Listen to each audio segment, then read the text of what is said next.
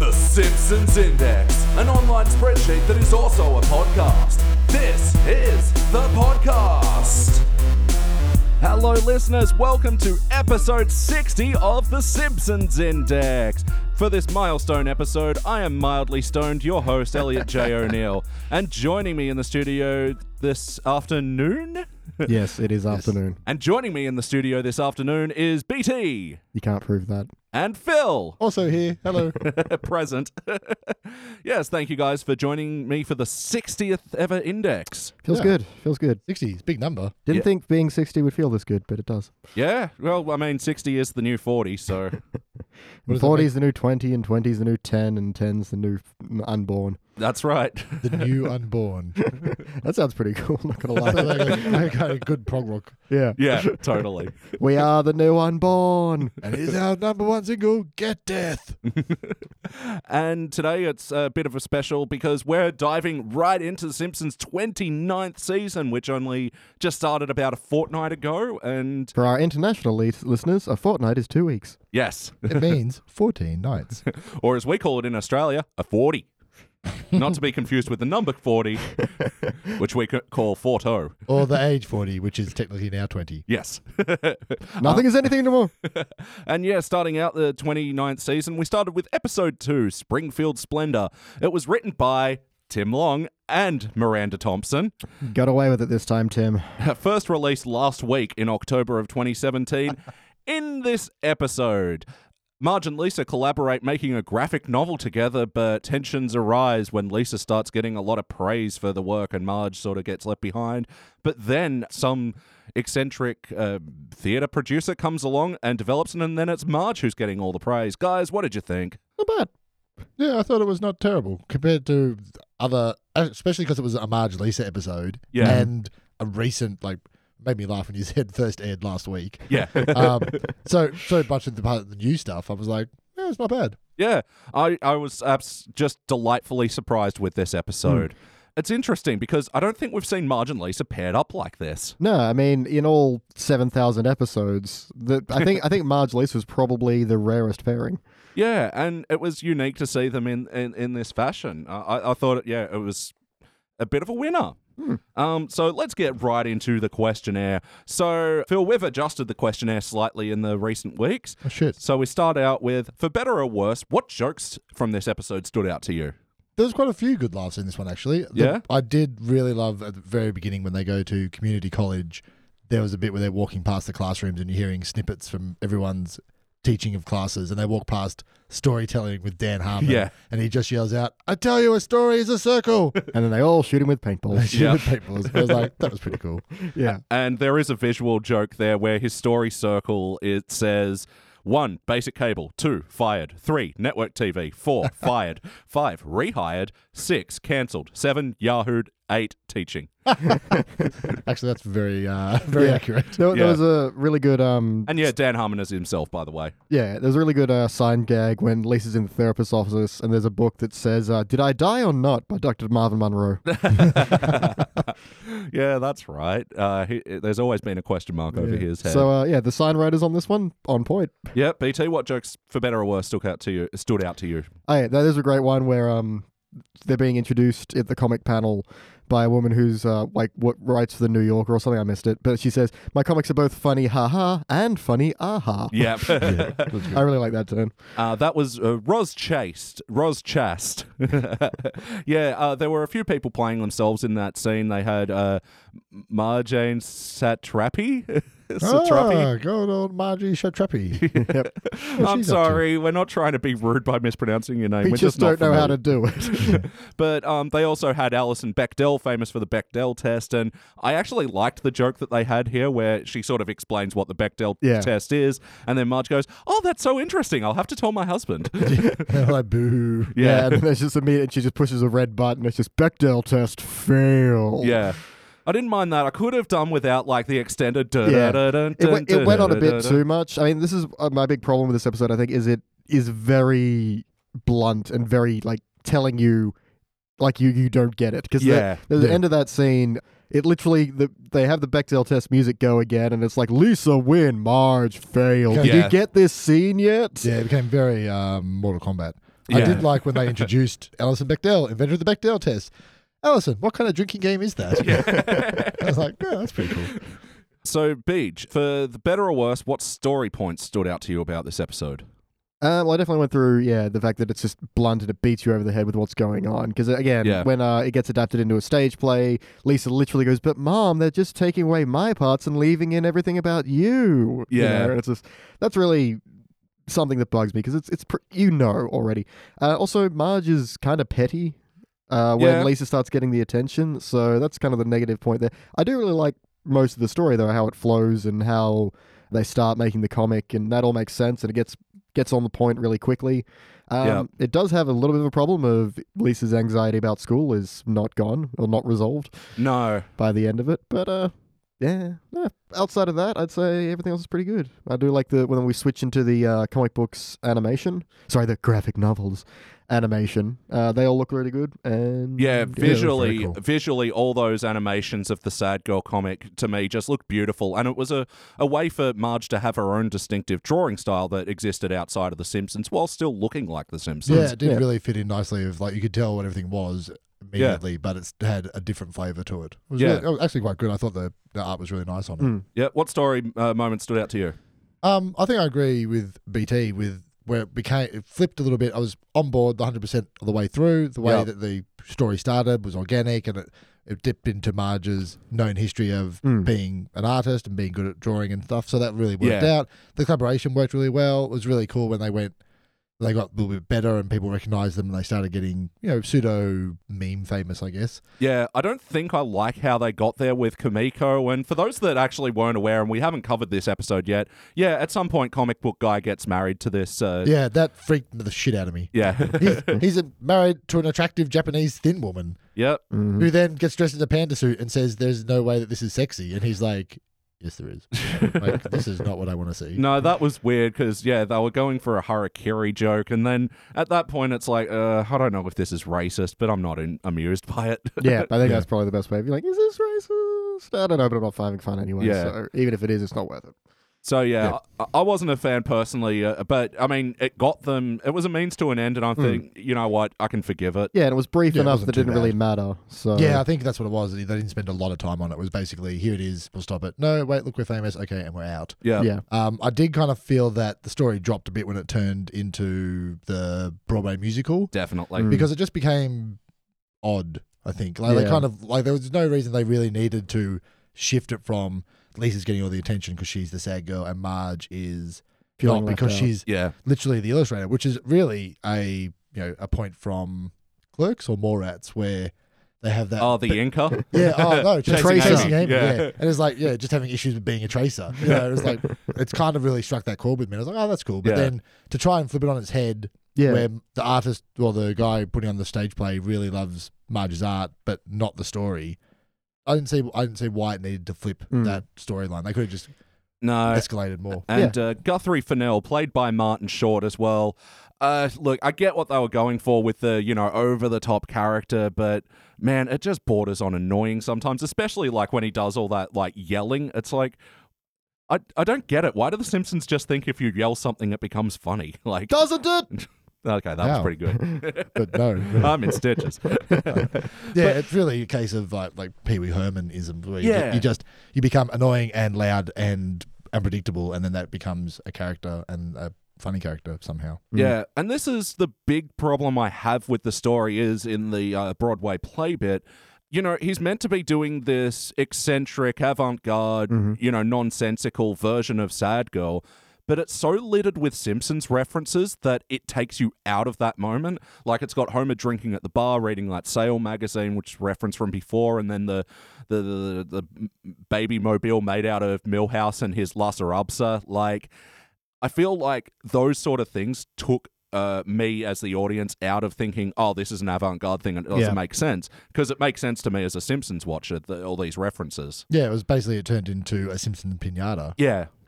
And so, yeah, I think they undercut their, their own premise because of that, but which is a shame because uh, building up to this moment, the episode I thought, yeah, did a really good job of doing something different and interesting with Marge and Lisa. Yeah, and it yeah once we hit the stage production thing, it feels like it it, it abandons everything it's built so far. Yeah. by turning this, you know, Lisa's getting attention, but Marge is feeling left out, and then just flips that, and we don't get anything more story wise from it Yeah, or emotionally from it. It's just okay, now everything's the opposite of what we first said. Yeah, it feels like they one of their special guests was a you know a u- graphic designer and who's really good at coming up with out of the box thinking ideas about how to do things. And they've Yeah. gone, we've got this guy, we can use him for half this episode. Let's make that happen. And it looked really cool. And there was a lot of stuff that was like when Marge was just a, her, literally her hair running Yeah. around with legs. You know, oh, that's pretty, that's all right. And the giant Homer robot looked cool, but Mm. Mhm. it wasn't a representation of what it was supposed to be Yeah. about at all. no, it, wa- it was just Simpsons references, really. Yeah. Although I did like how Sad Girl was represented by a single red light pointing at an empty seat. But how will they know it's me? Storytelling. Yeah. yeah. Uh, there were some good moments, like when he's on the table, magic carpet, and storytelling banner behind him. Yeah, they were okay, but they were all just like they weren't part like they weren't funny because of the story. They were Yeah. just one-off little sight gags. They were again just he was just Pee Wee We were Herman just- yeah. around. Ha ha! How absurd. Yeah. Although it did lead to the good moment, I thought, where Marge is like, oh, okay, this has probably gone on long enough. And she ends up drawing Lisa Hmm. on the spotlight. I thought that was really cute. Yeah, that was all right. Yeah. All right. Next question Play count. Have you seen this episode before today? If so, how many times? Never and nuns. Uh, once Yeah. from last week. yeah, we watched it uh, last week because it just came out. And yeah, This is what we do. We, Yep. we Simpsons. No, and I was so keen to just get this into the uh, podcast. Like today, we are meant to be doing the Mo Dates a Little Person episode, but Ah, I'm right. what? like, I'll save that for you. God damn it! It's actually not a bad episode. Of course. Did this feel like an episode of The Simpsons? Yeah, no one feels off point. Like I said, Marge is a bit petty when she's jealous of Lisa, but I don't think that ruins it because it's not a massive point. Yeah, it's a little out of character, but it feels like in context of the story. Mm. Yeah, But I Um, think- just I just don't buy that she wouldn't just be happy that Lisa is happy, you know. yeah, I'd just Yeah. be happy that it's the thing that she's done and people are enjoying her art and looking at it. But yeah, apart from that, I think it was pretty close. It, I think it did miss having a bit of a B story. Might Mm. have Yeah. kind of taken the pressure off the main A story, but and there was an allusion to it with Bart and Homer. There was some yeah, there was some only gags kind with of them. like a really like we'll stage a gag so you can laugh at Bart and Homer getting hit by fishing poles and then No, that Yeah. was it. It was just this weird, isolated scene where it had that um that whistling music. Du-du-du, du-du-du-du, du-du-du-du. I'm not confident in my whistling ability to. Andy, Gri- Andy Griffith movie. Oh, is that what it is? I'm actually surprised Oh, that they that's haven't copyright. used it in like 29 years. Like, Ah, they must have surely. Yeah, I'm sure that's there somewhere. man, no, no, I've it's seen those um, episodes a lot. pretty sure it's in an episode where now I'm after Emmett's fix it shop to fix Emmett. That's I can't I can't remember what episode Is it that is. Mo gets a new face? Maybe no, no. It's um someone's watching the show, but they've replaced the actor with like a more violent actor. Oh. Mm. I can't Oh. remember. Uh, write us in, listeners. And But Does anyone watch you in when you say that? sometimes sometimes, yeah. at our Twitter at Simpsons Index or Facebook.com slash The Simpsons Index. Oh, great segue. But yeah, uh, so besides that one random isolated scene, there was also the weird bit with Bart being treated like a dog by Homer. and- Yeah. I don't, I don't think there was that great a material mind from that. No, it did make me laugh when he just goes, I'll ta- I can't wait to take you to the park. And, And show all, you. the, all the other owners will be so Yeah. jealous. And he's like, I don't think you're my owner. And, he- Yeah. and Homer just says, Aren't I? Mm. Yeah, pretty much am, yeah. Yeah. And I was like, It was okay, but it wasn't really. but yeah, and in that other random isolated scene was with the rods, you know, the other two people. Hey, you stole our fishing rods and my skipping stones. Yeah. like, kind of funny, but what, there's- I wouldn't call it a story. Yeah. No. Um It's a little aside. yeah, and there was another funny background thing during uh, Marge and Lisa's working on the sad girl montage where Homer and Maggie pick up home delivery pizza. Yeah. And then fade a few hours later, they're picking up AM waffles. Yeah. Yeah. I actually like that as a representation of time passing. Yeah, totally. Uh, so it is from Simpsons Califragilistic Expert Alley Grunt Annoyed Grunt Ocious. Uh, season 8, episode 13. the Sherry Bobbins episode. yeah, must be. Really? Yeah. There you go. Even we learn things. Oh, yeah, and Charles Bronson, Bronson. Bronson? Bronson. Brosnan? Brosnan? Charles Bronson. Bronson. It's Charles Bronson. Yeah, now I have to Emmett's fix up to fix Emmett. Wow. I, uh, tch, how does that skip my mind? Point by Mm, is, my they mind? play the music when he's walking out of the room. Long way around. We got there. Uh, how about the wackiness of this episode? Um, not too wacky. I suppose the theater does catch fire. There is Yeah. a very quick joke I do like when the s- stage is all falling apart. Something rolls down and falls into the uh, orche- orchestra pit, whatever Yeah, that's yeah. called. And uh, it does that thing of theaters with having streamers shoot up to show fire, and then it catches fire. that was pretty good. It was very quick. I didn't even notice it the first time we saw it. Yeah, Yeah. It, was, it was a good little reference. Yeah, it was like the, the tractor. I think it's when the tractor crashes into the orchestra pit Mm. and they have the faux fire. So it was obviously that was part of the plan, but then Yeah. actually catches fire and Yeah, explodes. Yeah, no, it looked really good, and and even like the Ralph uh, stage, Ralph landing on Ralph. Which one am I? that wasn't bad. which one of us is me? Yeah. I always love a bit of Ralph. Yeah. Yeah. Especially when it's when it's quick like that, you don't Yeah. have to dwell on it because there've been some bad Ralph moments. Yeah. No, uh, no. As far as wacky moments, yeah, the whole Bechdel test fail that was a bit wacky, but yeah, the whole theater thing. I think because it's in the context of it needing to be wacky, I think Yeah. you forgive it. But yeah, I really, I really didn't like that first scene with uh, Guthrie at the Simpsons house. Yeah, that was that seemed like really old writing where it's just like, we'll Yeah, get him to do something weird to show how wacky and strange he is, and he's like trying to wear the curtain as a hat and then using candlesticks as uh, earrings and then just running around the background like a like Daffy Duck or something. yeah. Mm. No, he was, he was, it was totally uh, one short Yeah. of being Daffy Duck. Yeah, absolutely. yeah, I don't have much more to say about the wackiness of this episode. No, there wasn't a lot of. It's not really in the story. There aren't. There are only a couple of jokes that are sort of wacky. So for the most part, it's it's, it's Yeah. not really Wacky pleasant. less. It's it's a low whack. Yeah. Although sideshow Mel, uh, he's always a good. Uh, uh, what would you call it? Like a, Uh, a throw to character. a throw to for wacky. Yeah. yeah. How they're in the supermarket and Marge is like, "Oh, "We've become part of that thing. What is it?" Zeitgeist. yeah, that was weird. I didn't like it. No, neither did I. But I did like the his line at the theater. I'm haunted by visions of Millhouse. Yeah, that was pretty good. He's Millhouse. it made up for that line that preceded it, which was "Let's run for our cultural lives." Oh, Yeah, that, was, a bit. Much. that seemed like like 15 year ago Simpsons. Yeah. like we're we're making a joke about something. Here's all the explanation. Take that, hipsters. Yeah, Show you for seeing avant-garde theatre. How about the heart of this episode? it is like sweet that Marge helps Lisa out with her, you know, uh, art therapy problems, and Yeah. yeah, that's Yeah, and there's just simple little moments like when uh, Marge was showing Lisa how to draw and she's like holding her hand and doing Mm-hmm. Mhm. it. Yeah, real cute parent kid moment there. Which, Mm. but that just kind of then bugs me that that wasn't more carried through. That we get this whole little jealousy spat, and that we, and yeah, when she does draw Lisa on the spotlight, so she can be part of the stage play again. That's nice, but um, yeah, Yeah, It just- wasn't really earned though. I felt It was like, no. I don't know. It seemed like they just went, "Oh, this is a great story. It'll work out." And then somebody said, "But where's the conflict? You know, Yeah. you can't have a story without good conflict." And then they've like, "Okay, well maybe Marge gets jealous of her and Lisa's fame on a thing that they did for art therapy to help Lisa Mm. not feel anxiety." Yeah, which is a shame because it had totally been building up to the, to the heart, but it didn't really pay it off in the conflict or so much in the resolution. yeah, Like, it did get paid off and in a satisfying way enough that I'm probably not going to give this episode a negative ranking, but um, it'd be a good argument for me to do that. Mhm. Um, so, yes or no, would you watch this episode again? Yeah. Yeah? No, I don't- I don't feel like I'm gonna. I don't no. feel like I don't feel like No. I'm not gonna get anything else out of it. I suppose would be my reason not to. But if it's on, and I'm hungover like I am now, if you have the bare minimum of resistance, yeah, you that's will. that's the you will hangover watch test. it. That's what we. Right. yeah, for me, this passes the hangover test. What about you, Phil? Yeah, maybe. I don't.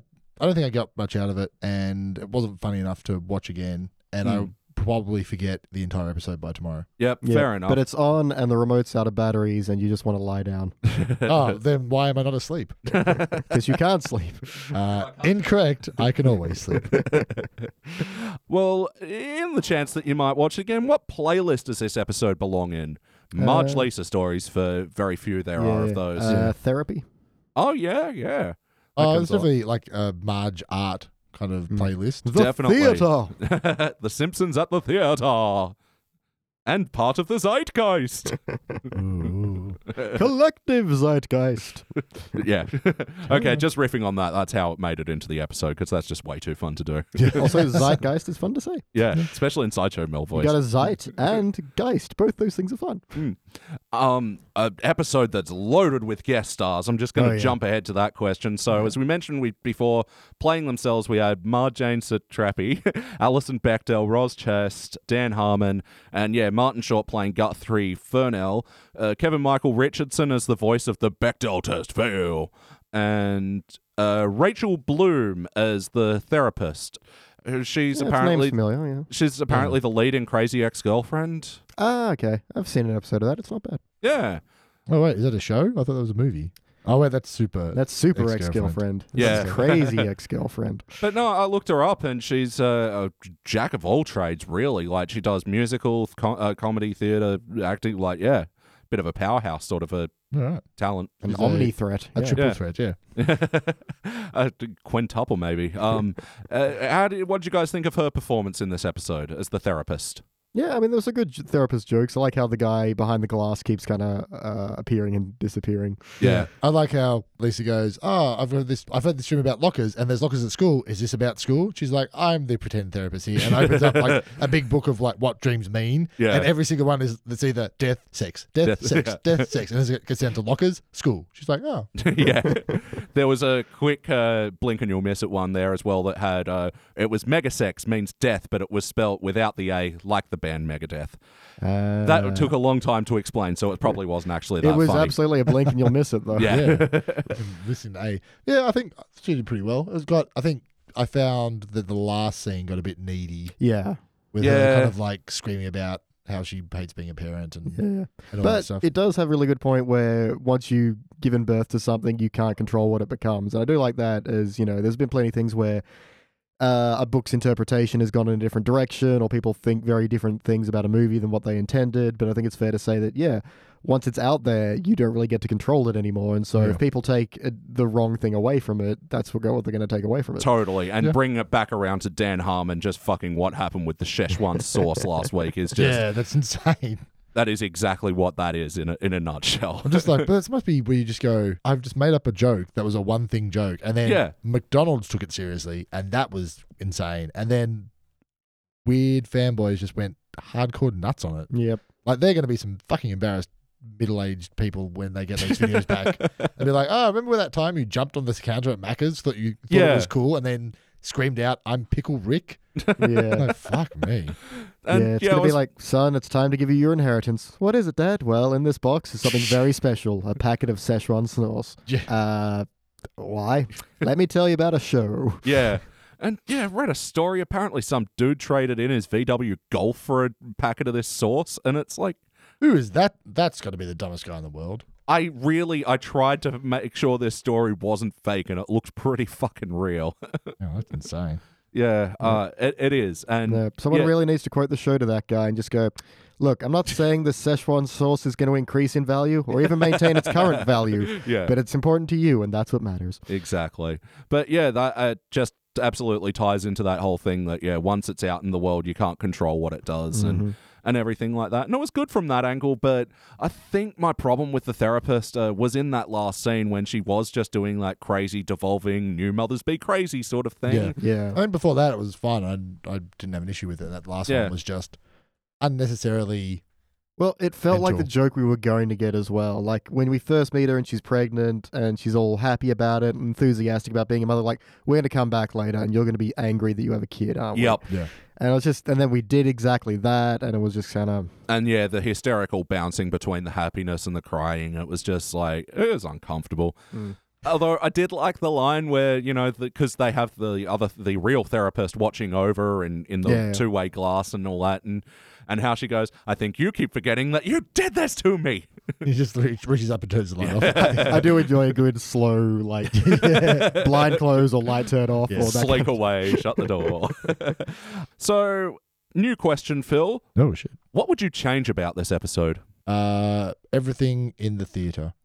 Yep. Yeah. Or actually, I would just change it so that I would make it that Lisa got more uppity about her fame and her side of things, and took advantage of Marge's art rather than Marge becoming Mm. jealous of Yeah.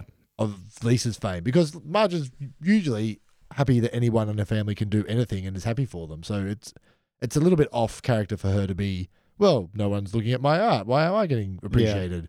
Yeah, and that totally comes into what we were saying before about the plot spelling itself out Hmm. to you as well, whether it didn't feel like it happened organically. Yeah, Beach, what would you change about this episode? Yeah, I'm just thinking now. What I think I would want to do is change it so that Lisa kind of gets so self-absorbed she starts to ignore uh, Marge and effectively starts treating Marge the way the world treats her. Sure. So it's just like you know ignoring her and you know ignoring the special talent she has. While you know what originally started this was the world ignores Lisa and how special she is. Yeah. So- Ooh, that's good. I like could that. have yeah could have brought it around and she had has that moment of realization going oh Yeah. my god i'm really sorry i've done this to you when all you tried to do was help me Yeah. Uh, and i made you feel insignificant that's how i feel and i'm sorry and then And we you- have a hug and the music goes na na na Na. na na." Yeah, because it was really Marge learned something in this episode, not Lisa, yeah yeah. yeah which is kind of backwards. that's the thing because once we hit the theater everything flips from everything we've been building up to this point Yeah. yeah it's just weird Yeah, Lisa's the victim again, and Hmm. Marge is Yeah. kind of the aggressor, but not really. yeah And you could sell that moment by Marge, you know, writing her own sad girl and like showing this is what sad mum I looks was like, I like. love Yeah, how wow, shit there that we was. go. That was awesome. at the end this, the, the, uh, yeah, yeah. Oh, everybody's here and now I'm happy. Yeah, she literally just her cartoon was picking up her daughter from school. Yeah. Yeah. Yeah, everyone's happy. I don't know. And she, Marge, and it ends with Marge going, "Yeah, well, I like it." Maggie just gives shifty eyes. and yeah, the way they were dancing, it was so like Charlie Brown as well. Yeah, Just the, absolutely. like, yeah, it was As really someone good. who hadn't seen a comic since 1965, where Yeah. it was literally- So musical moments in this episode. There weren't any songs or anything, but I will say, look, I'm not sure. I tried doing research, but I couldn't get a definitive answer. So some of you might know that The Simpsons, like in-house conductor, uh, musician, writer, composer Alf Clausen got fired, and I don't actually know if he worked on this episode. I'm pretty sure they ha- uh, he didn't. Uh, from everything I can find, they're now doing their music at, at like a pretty much a music factory that just sort Yeah. of you know, uh, music by board members sort of uh, stuff. But you know what? During the stage play, I thought the music was fucking killer. Yeah, no, I, I was going to say I really like music there. Maybe he did work on it. This was like because I can imagine the pre-production for something is going to be you know several months, and Yeah, he was that's only what I fired thought. like a month or two ago, Yeah. so it's entirely possible he did. But yeah, I thought the it was very theatrical, uh, the music, but it also was actually just really good. yeah, it really fitted the, the space that it was Yeah, in. yeah, absolutely. It was really proggy as well. Like, and, and yeah, uh, longtime fans will know I love me some prog. Yeah, and that band we invented at the beginning of the episode, whatever it was called, the new, new unborn? New Unborn. New Unborn. Our new prog band. okay, so BT, any other notes about this episode? If we want to take a quick visit to Jordan's Adel Corner without Jordan, Yeah, the corner. Yes. There's a bit where Lisa is erasing her drawing and she erases half of it with the eraser, but then swipes her hand and it erases the rest. Oh, yep. And uh, girls who already have the Sad Girl comic walk into the comic book store to buy the Sad Girl comic. it's just really, Yeah, that was Weird. weird. yeah. I Like, didn't think about they that. literally walk in holding copies. You hear the bell, so you know they're coming in from the outside. And you can see the stand where Sad Girl is. They didn't take them from the stand, so you know they've come in with their copies to buy copies. And then they also say, I really love Sad Girl. Like they've already read it. Yeah. So you're again being beaten over the yeah, and they and we know they only have one issue because they literally say, "Oh, Yeah. they want us to do a sequel." That's like a prequel, but in the future. I really liked that line because yeah. Yeah. we are totally at the point now where we're so oversaturated with prequels that the idea of a sequel might need explaining. Yeah, exactly. It was like Yeah. telling, telling someone what a reboot Yeah. is. Like, what? so again, that was kind of yeah, beating you over the head with the point. It's like people like this. That's Yeah. why they're going to make more because they like it. It should have just been someone walking in going, "Hey, do you have ano- any more copies of this? Because I read the first one, it was great." Or Lisa's there and she's like, "Oh my god, you look like this," and that is me. It was m- m- maybe one Yeah, of there, those wa- there was moments. a better way to Yeah. do it. It was just oddly done. To Yeah. yeah, Yeah, kind of like it was like a little bit of a time machine somewhere because Mm. they only just started selling the comic books. yeah. It's been lit- Lisa literally says it's been a week since I lost my comic. yeah. yeah. Also, And- that was some bullshit exposition. Yeah. Who's walking down the street with their mother and says, "Ah, it's been a week since I wa- I lost my art therapy comic book." What Like, could have happened in that week? I'm going, Why are you still? Are you still looking for it? Like, Yeah. a w- oh, I lost a piece of paper that I had a week ago. Damn it, that still really bummed me out. You didn't even draw it. Yeah, it was like I said, just very blunt and beat you over the head with what's going on. Uh, yeah, absolutely. No, totally. Phil, did you have any other notes about this episode? Um, no, I didn't even realize I was angry about that comic book bit until just then. um, yeah, there's a couple other good jokes. It was a reasonably funny ep, but yeah, Yeah. I think we've covered most of it. I, Oh, I do like the joke where uh, Lenny comes out and goes, ah, I had a student fix my crown. See, I don't think it's supposed to come out like that. That's why I had a student sue him. I lost. yeah. just walks away happy, hands in pockets. Like, Throws his tooth away and just walks. well, that was an adventure for old Lenny. Yeah, and it does actually have this one has a pretty interesting opening where we don't have a couch gag. We start with the a really ominous Yeah. music, and for a second you're like, "Is this going to be a Halloween episode?" Yeah, I thought it was actually. Because it's My first note was Some- Halloween episode, and then just Lisa having a nightmare But it- about lockers. cut straight into the locker nightmare. Yeah, so it's, I actually thought it was pretty good. We definitely hit the ground running with that, and was Hmm. it got my attention immediately. Yeah. You know, from something I've seen thousands and thousands of No, times. totally.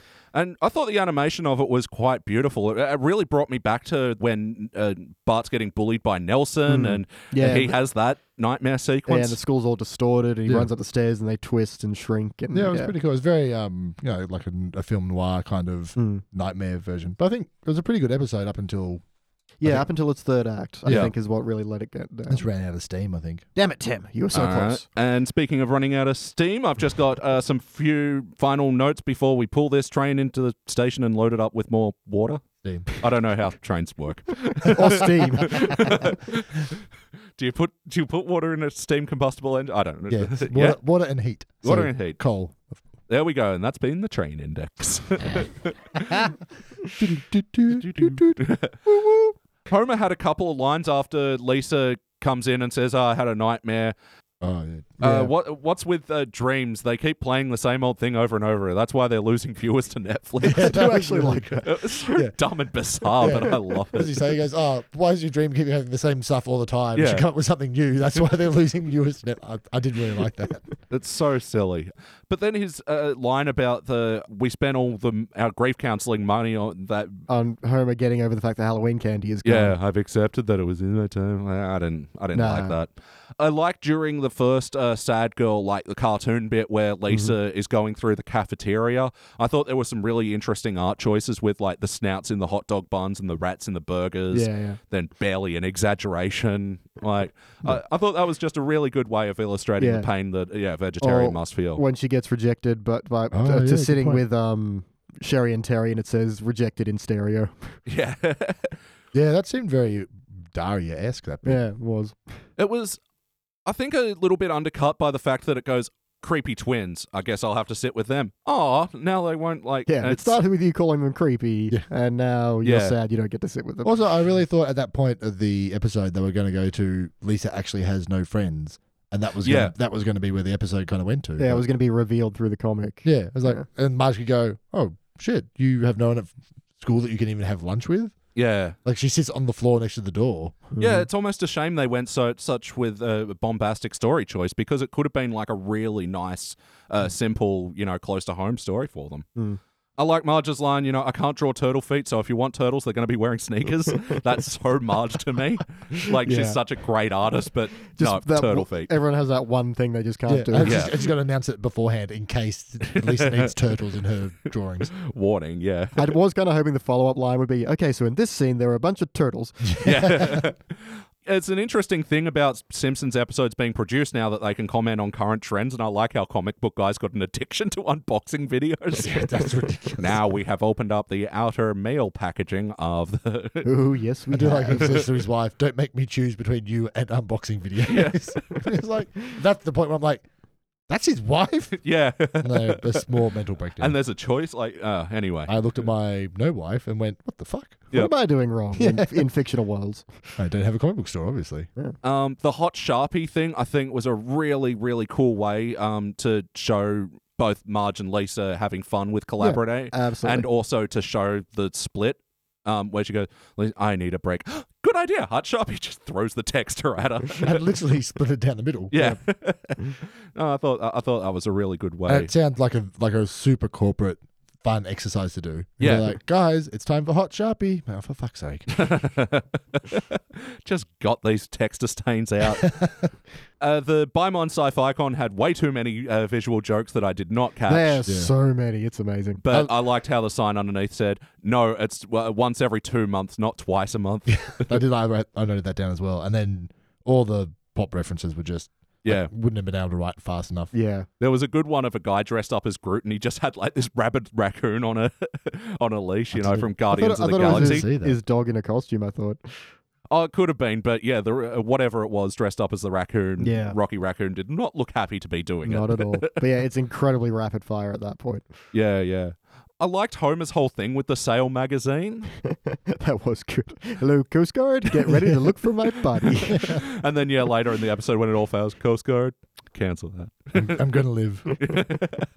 And finally, uh, I just want to mention that yeah, they dedicated the episode to Tom Petty, Hmm. which um, was a nice little tribute. It's actually an episode we covered together, one where Yep. Tom Petty was nice on. drummer vacation. Yeah. yeah, and and that was a sad day. You guys a fan of Tom Petty at all? I don't know heaps, but what I know I like. Yeah, Yeah, I'm about the same. yeah. I'm more sort of singles, surface Hmm. level sort of fan, but you know, American Girls like classic and Oh Mm. yeah, free fall and Oh, free for and won't back down. And I thought it was so poignant for um, what's his name, Jason Aldean, the guy who was performing when the Vegas shooter. He chose to do Tom Petty's "Won't Back Down" for Saturday Night Live, Oh, following wow. following all that. Like, I I thought that was like just an excellent, excellent idea. Yeah, Mm. that's really cool. Yeah. All right. So yeah, rest in peace, Tom Petty, the man so awesome. You died like five times in one day. yeah. Damn No you. one was really sure for a while. Damn you, Reddit news. Yeah. All right. Well, I guess it is time to rank this thing. All right. And for those that aren't aware on the Simpsons Index, we have a six point scale for ranking things, and it starts down the bottom at failure. But maybe if the episode was just meh, you give it a participant, and then there's the good rankings. You got bronze, silver, gold, and for the best of the very best, the super excellent, super excellent, or super excellent episodes, you give Cubic Zirconia. I love that after all this time you still don't know how to explain that. I love that you got super excellent three times in there. it's pretty super excellent. That's pretty good. It's my catchphrase. and I'm going to go first. Let me show you how it's done. I'm surprising myself, and I'm going to give this episode a silver. I and I think it's just because of how surprisingly good it is to me. Yeah, the bad points really do drag it down, and I probably should give it a bronze. But uh, man, I enjoyed it enough, and I'm going to watch it again. Yeah, silver. What do you reckon, BT? Mm, I'm at a brilver at the moment. I think I'm going to go to a bronze though. If it had just been a little tighter on story, if it had landed that third act, we've said before, figure out the opening and the ending. Yeah. Because anything that lags is going to be in the middle and you're going to forget about it. Whereas this, yeah, I think we all agreed the, the third act was the weakest part. Yeah, it was uh, it was a lovely plane ride with a really bumpy landing. Yeah, exactly. That's the part you're going to talk about when people are like, "How was the flight? Landing was awful." Yeah, you're not going to go 14 hours of good and then 12 Yeah. minutes of terrifying. Had Yep. to taxi in the airport forever. uh, Yeah. What do you reckon, Phil? I'm going uh, hard bronze on this. Yep. I think like it was funny and I really enjoyed the yeah first two parts of it and then kind of just story died at the end of it. Yeah, and the jokes kind of became a bit frenetic. and Yeah. kind of off point. No, sure. Um, no, valid points, and um, makes me feel better about going silver on this one. yeah. Yeah. I could I could maybe if I was feeling generous go to a Brilva, but uh, it's the But first those- one of the day and I'm not feeling Yeah, generous. those aren't rankings either.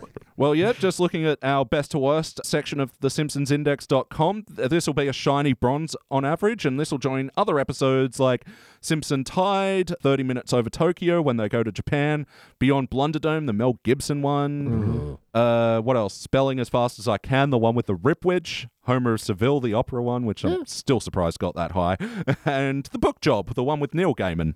ah, no, no, it seems Yeah. like good company. Yeah, that, that very apt company, appropriate, I think. Is that what apt is short for? Yes, I don't know if that's it's not. It's not short for Yeah, it's anything. not It's, short it's for just apt. it's like Elliot. What's that short for? really confused me for a second. I'm like, I don't know. Wait, hang on. Eliotopopoulos. I'm actually Greek. And damn it, I knew it. The clues were many. Yeah, We more keep breaking all our plates. Well, Oh, that's racist. Mm. Uh, countryist. Countries. All right, so now we are going to the teens era and we're going to watch an episode called Diatribes of a Mad Housewife. Oh Uh, god, this sounds awesome. Yeah. We'll be back.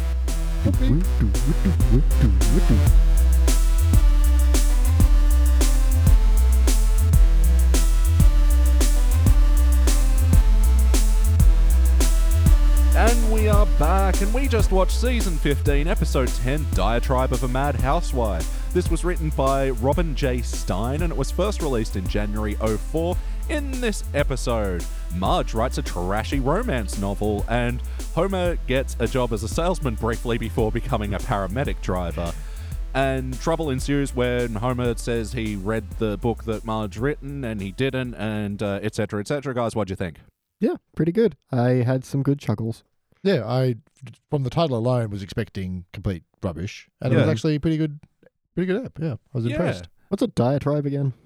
Diatribe's just uh, talking, Ah, okay. random talking about nothing, much like we are. Ah. Yeah. We are a diatribe. Welcome to the diatribe of Simpsons. we could be a diatribe, a tribe of diatribes. Mm. Check the, uh, the Mac dictionary. What is it? It's the official Oxford. Dictionaries on the Simpsons Index. Diatribe, noun. A forceful and bitter verbal attack against someone or something. ah, E.g., a diatribe against consumerism. well, will we There be you are. diatribing this episode? Find out now. and we are later. back. um, all right. So first of all, uh, uh, BT, what joke stood out to you from this episode, Okay. for better or worse? Uh, I do super like uh, when when Homer is briefly a car salesman, and then Yeah. he leaves the two alone to, to talk about, it and he's like, "Did that guy cut one during the test drive?" Yeah, and he turned the radio on to cover it. I love that joke, and I love the follow up when he's then talking to his boss, and everything goes quiet for a second, and then Homer just makes a face and turns on the radio. Yeah, yeah. I think it was very important that they said "cut one" rather than said the word "fart." I think, Yeah. um, yeah, playing it a little bit more subtly was the way to go there. Yeah, Yeah. I really, really love that joke. Yeah, and the pay- the setup and payoff was like one setup and two payoffs almost Mm. immediately. It was really that was a really good Absolutely. joke. Yeah. Yeah. Sorry, we've said this before. Usually they tend to fuck up jokes when they go for the second bite. Yeah. But I think that's one that absolutely landed really, really well. Yeah, because it was it was literally just a visual gag. It was Mm. just him turning the radio on, so you got to see what you just heard. yeah. Yeah, They didn't say it twice. and yeah, and yeah, it wasn't undercut by the word "fart" or actually having a fart sound effect or anything like that. It was perfect. And, and to me, a joke that stood out was the eye twitching as well. Like it goes on just for an unusual uh, long time when Homer's doing the Yeah. light, uh, the eye twitching as he's lying to Marge. Yeah. Yeah. And Uh, then when they bring it back with Bart again later, that's just yeah, really And clever. I like how he's his eye twitch, and Lisa immediately knows that it's a Yeah. lie. yeah, it's like, fine, I'll tell you about I it. know what that means. This is the Simpson family trait when Of I- shifty eyeness. I do love this at the the beginning of the epis- episode where Homer's at a Krusty Burger esque place at a drive through, Mm. and the first thing I noticed was he's wearing a watch, and I went, he's wearing a watch. ah, And there I'm like- we go. and I thought there was going to be a time gag, but it turns out that he orders so much food that's on his lap that he has to recline his seat all the way back to eat all the food that he's ordered. and then some of the burrito splashes sauce- burrito, Yeah, it goes onto the windshield. He can't see, and he goes, "Oh, I have to use the reflection of my watch to drive." And just holds his hand out the window to drive by the reflection. yeah, I did not see that coming. It was uh, made me chuckle. Yeah. Although they have a weird thing where he goes, "Oh, why don't I just pull over?" But Yeah. then later says, "Oh, there's a crusty toy underneath the brake." It's like, well, you didn't have to yell. Why do I just not pull over? Yeah. You've already if you then explain why he doesn't just stop. Yeah. That It's was weird. bizarre though when he did end up crashing into the nuclear power plant. Oh, I hit the grief counselor, and then he hits the inspector. So did Homer just kill two people? Yeah, probably. well, probably more because Well- I imagine Mr. Burns' office is not on the ground floor. I was gonna say it's weird. He just drives into Mr. Burns' Yeah. office. It's definitely not on the grid. You can see out the window at the back. It's, he's at like four stories up. Yeah. yeah, cartoon. Mm, So yeah, his world. car somehow took the service lift up as well.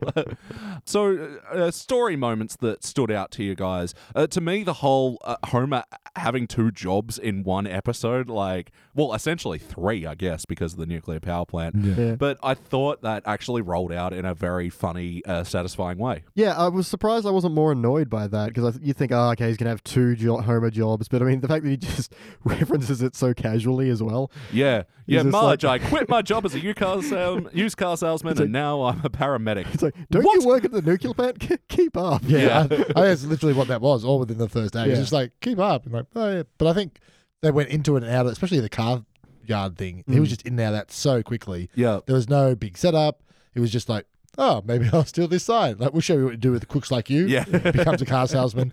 You don't even actually see him try and sell a car. no, He explains the one way one way mirror. Then they go straight to the fart joke. So Yeah. it's pretty fast. no. He, he just buys the ambulance on site, and then boom, he's uh, a- onto his next job. Yeah. and Phil, what uh, story moment stood out to you for better or worse? I do like the uh, him buying an ambulance. I thought that was kind of a really good fast way of getting into something that's going to be a little bit wacky, but a decent B Hmm. Yeah. story to get away from sitting down and watching Marge write Yeah. on a computer that's in every room of the house. Yeah. It was, yeah. a, it was a good way to set up how they could just quickly cut back to Homer every now and then. Yeah. And I think that because the B story doesn't really join, but Homer does come into the A story at the end. So it was like keeping him occupied, but m- it was a really good way to just get some jokes in. Just go, who's he taking in the ambulance now? What can we get out of that? Yeah, because or when you're in TV and your story is about somebody writing Mm. something, writing is really visually boring to do because you're Yeah. sitting in front of a computer typing. And so, unless they're talking to themselves, which Marge does a lot, Yeah. that's all the, the gags there. So you've got to throw to something else that's the opposite. And I think that really worked. Mm. Yeah, uh, it's actually, I, I didn't even think to mention it as the B story because it was actually pretty well uh, weaving into the episode. And it was like, it wasn't its own little isolated thing. It was very much a part of the, the story and the show. Yeah, and I think uh, the I mean, it even started the episode as like I thought that was going to be the A Yeah. story. Like Mm. Homer buys an ambulance and becomes a paramedic somehow. Like that sounds like an A story, and then the Marge story could have been the B. Yeah.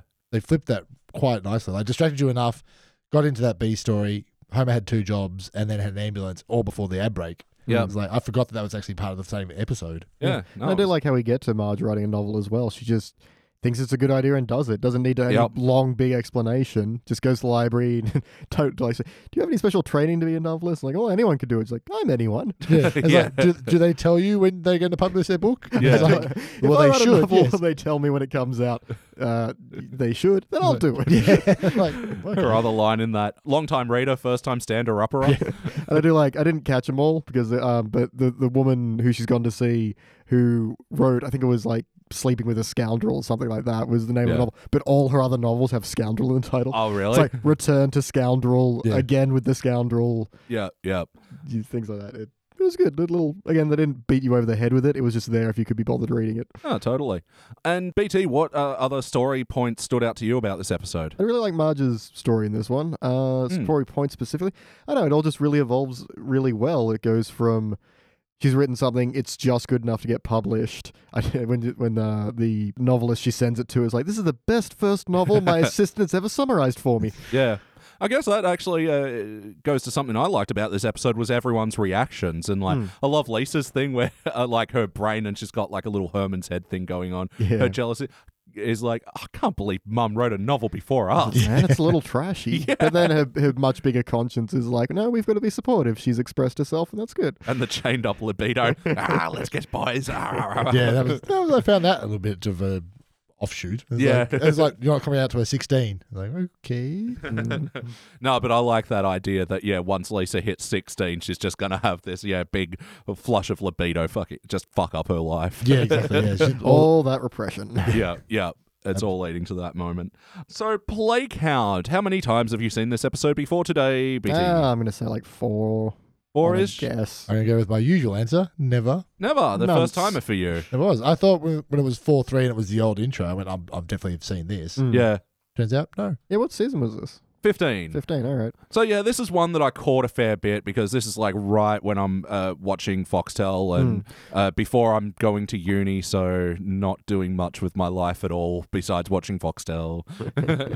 Yeah, well, I mean, just from the DVD menu where it has all the characters, and I'm like, oh, yeah, I know this season. This has actually got some good ones in it. Yeah, 15 is where the like a lot of failures start happening. Um or actually our earliest failure is in 13, but there's definitely some low points in 15, but it's mm, it's still got some good moments and it's definitely not anywhere near the garbage fires that happened during the Simpsons movie seasons. Oh, yeah. Yeah, right. Freaking teenage years. Uh, what was the first failure? I'm curious. Uh d- it's not a unanimous failure, but it was the Blondie years, the what we did for Teenage Wasteland last week. Ah, right. that got yeah, participants from me and Jordan, but yeah, you failed it. Yeah, go me. you are responsible for our earliest failure. Yes. And then, then, then you forget about it. Yep. Don't even, can't even remember which one that was. Yeah. Yeah. Oh, no, that's the one. Yeah, yeah, with um, Smithers' Smithers' dad, yeah. that one sucks. so terrible. That seems like you you've reached a consensus with Yep. yourself. Yeah. I agree with me a lot. It's like when I listen back to these, like, that guy just gets me. I'd love to meet him one day.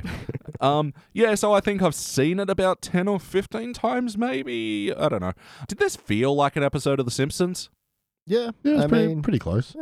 it's uh, we we get a lot of um, Homer and Marge trouble in episodes, but this Yeah. one it felt a little more organic and a little not as played out. Like it wasn't a big fight that caused them to have. There was a story. It was that Marge is kind of woven in some of her negative feelings, and they're not actually arguing or breaking up in this episode. No. It's just she feels neglected sometimes. This is her outlet for that. yeah, she's working um, out her repressed feelings. Yeah. Yeah, Um, I can see this definitely being a, you know, a real life example of something that happens where a, a partner writes a book or writes a thing. Yeah. She puts herself into it because that's generally how you do it. And then the other person's like, wait a minute, is this drunken boob me? Yeah. And like, well, parts of it are you. You, yeah. Like, what the fuck? But, But- I like that um, it wasn't, oh, by writing this book, I realized I actually have a lot of issues with you and I want to argue about them now. No, that was just, Hmm. she was actually very nervous about him realizing it was based off of themselves. So, yeah, and I think it worked with him being given to read it so Mm. that he has a chance to object to it and have his opinion. But Yeah. of course he doesn't because it's Homer and he Yeah. hasn't read, to quote Homer, read anything since To Kill a Mockingbird lied to him about any useful tips about killing mockingbirds. um, and so, yeah, you can kind of see that she did the right thing by going, is this okay before I publish it? And Hmm, yeah. he's like so neglectful. He's like, yeah, whatever. yeah, absolutely. And yeah, he gets to enjoy that blissful period between the lie and being uh, the life being found out. I also really like his line at the end. It goes, the end of your book was the wake up call after falling asleep at the beginning of your book. Yeah. no, I'm sort of mixed on like I'm pretty mixed on jerkass Homer in this episode because he is a jerk like needlessly at, at a couple of times, but it all feeds into the story so well that Hmm, yeah, that's what I like about it. like I think it's justified. And like it's not like he's doing anything super terrible. He just sort of plonks on the couch and just sort of what's for dinner. Yeah, it was a bit, even the way it was animated was a bit grotesque to be the, Yeah. the worst version of that. His- his gut immediately his guts pops out and his, We he takes have up the the, great line of, uh, I need some dinner and the kids need some CPR lessons. yeah. We're not paramedics, obviously. Yeah. Little bit of a jerk, but um yeah, uh, But yeah, it's it's nothing he hasn't done before, jerkass wise. Yeah, he he quits two jobs and buys a new car without telling Marge. He does that all the time. I do like the follow up of I also fed some ducklings. I know I got your text. that I was didn't great. even hear the got your text bit. I was laughing at the duckling. Yeah, no, that's so cute because uh, I didn't tell you everything about my day. Just the ducklings. I thought you'd like it. yeah, but yeah, in terms of feeling like an episode of The Simpsons, I thought like yeah, all the characters were on point Mm. and.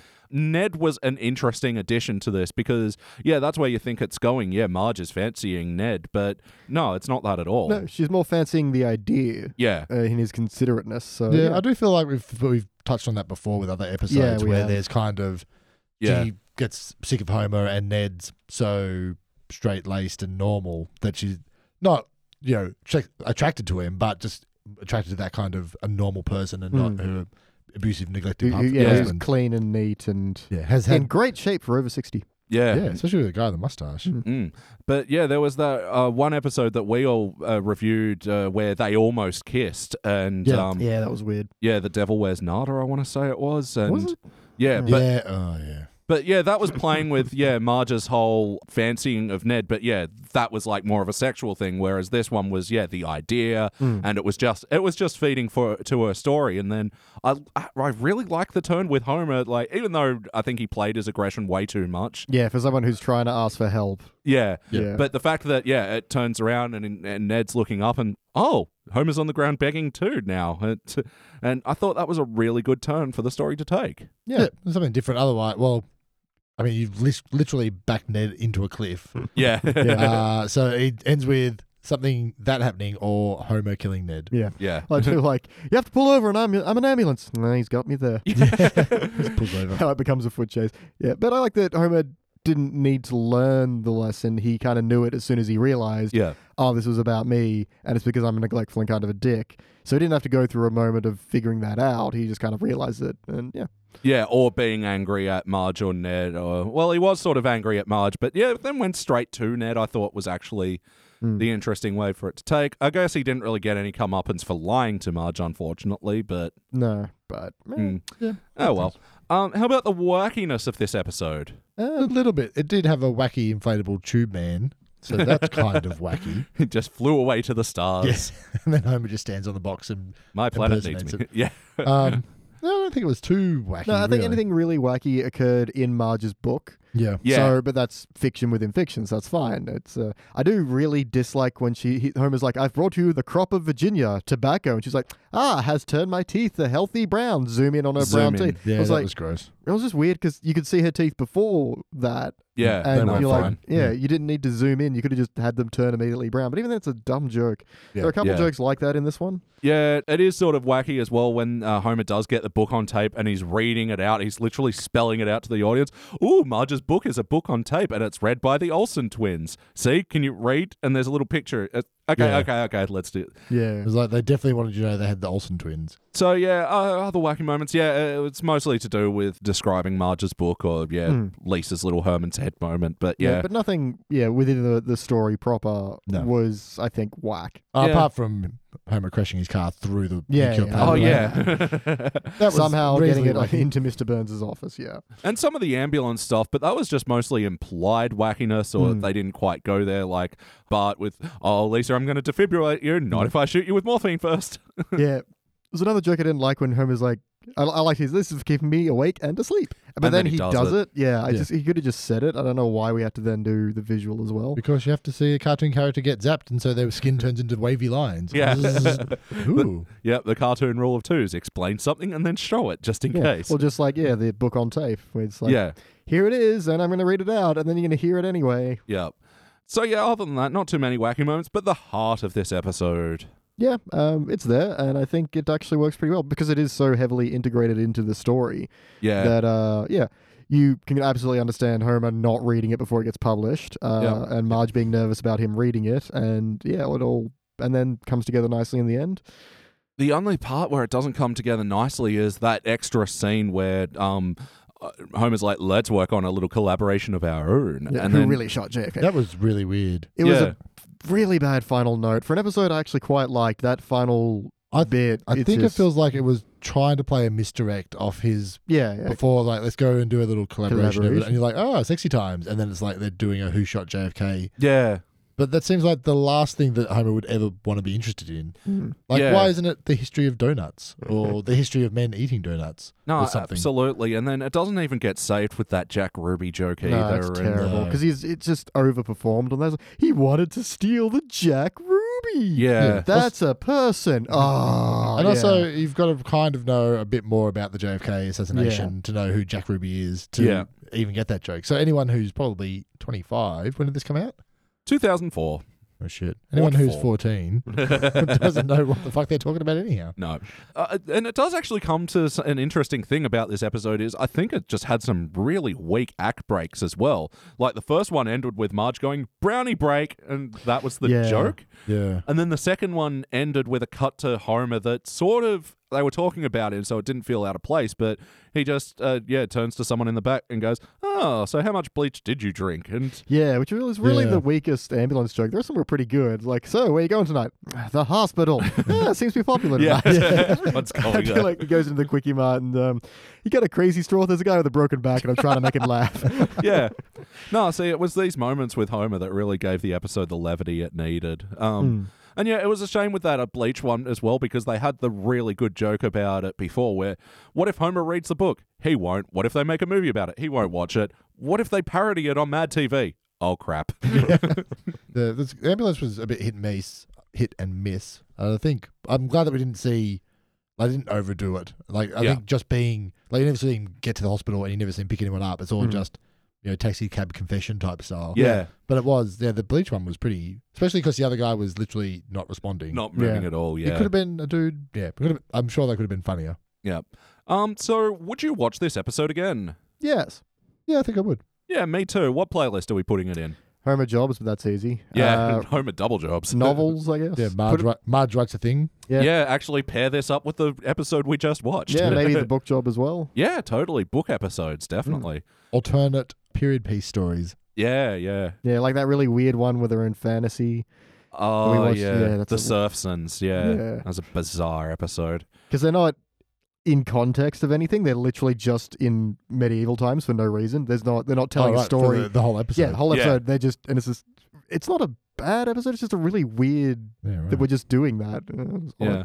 But yeah, I'd also pair this one uh, with the last episode we watched because it had Dr. Marvin Monroe reference. Yeah. Like, he just comes back as a character in this one. Which again was weird. It wasn't really a joke. He was like, "Oh, must Dr. Marvin Monroe? I haven't seen you for years. I was very sick." yeah. It seemed And a that was bit- it. And I was, just like, the perfect joke because we'd just seen it the Yeah. episode before. Yeah. But yeah, it was odd. Would have been very odd by itself. yeah, and it was just so out of place. It's like, was this a voice actor who's come back? But I don't know. It just, I don't know why it existed. It was strange.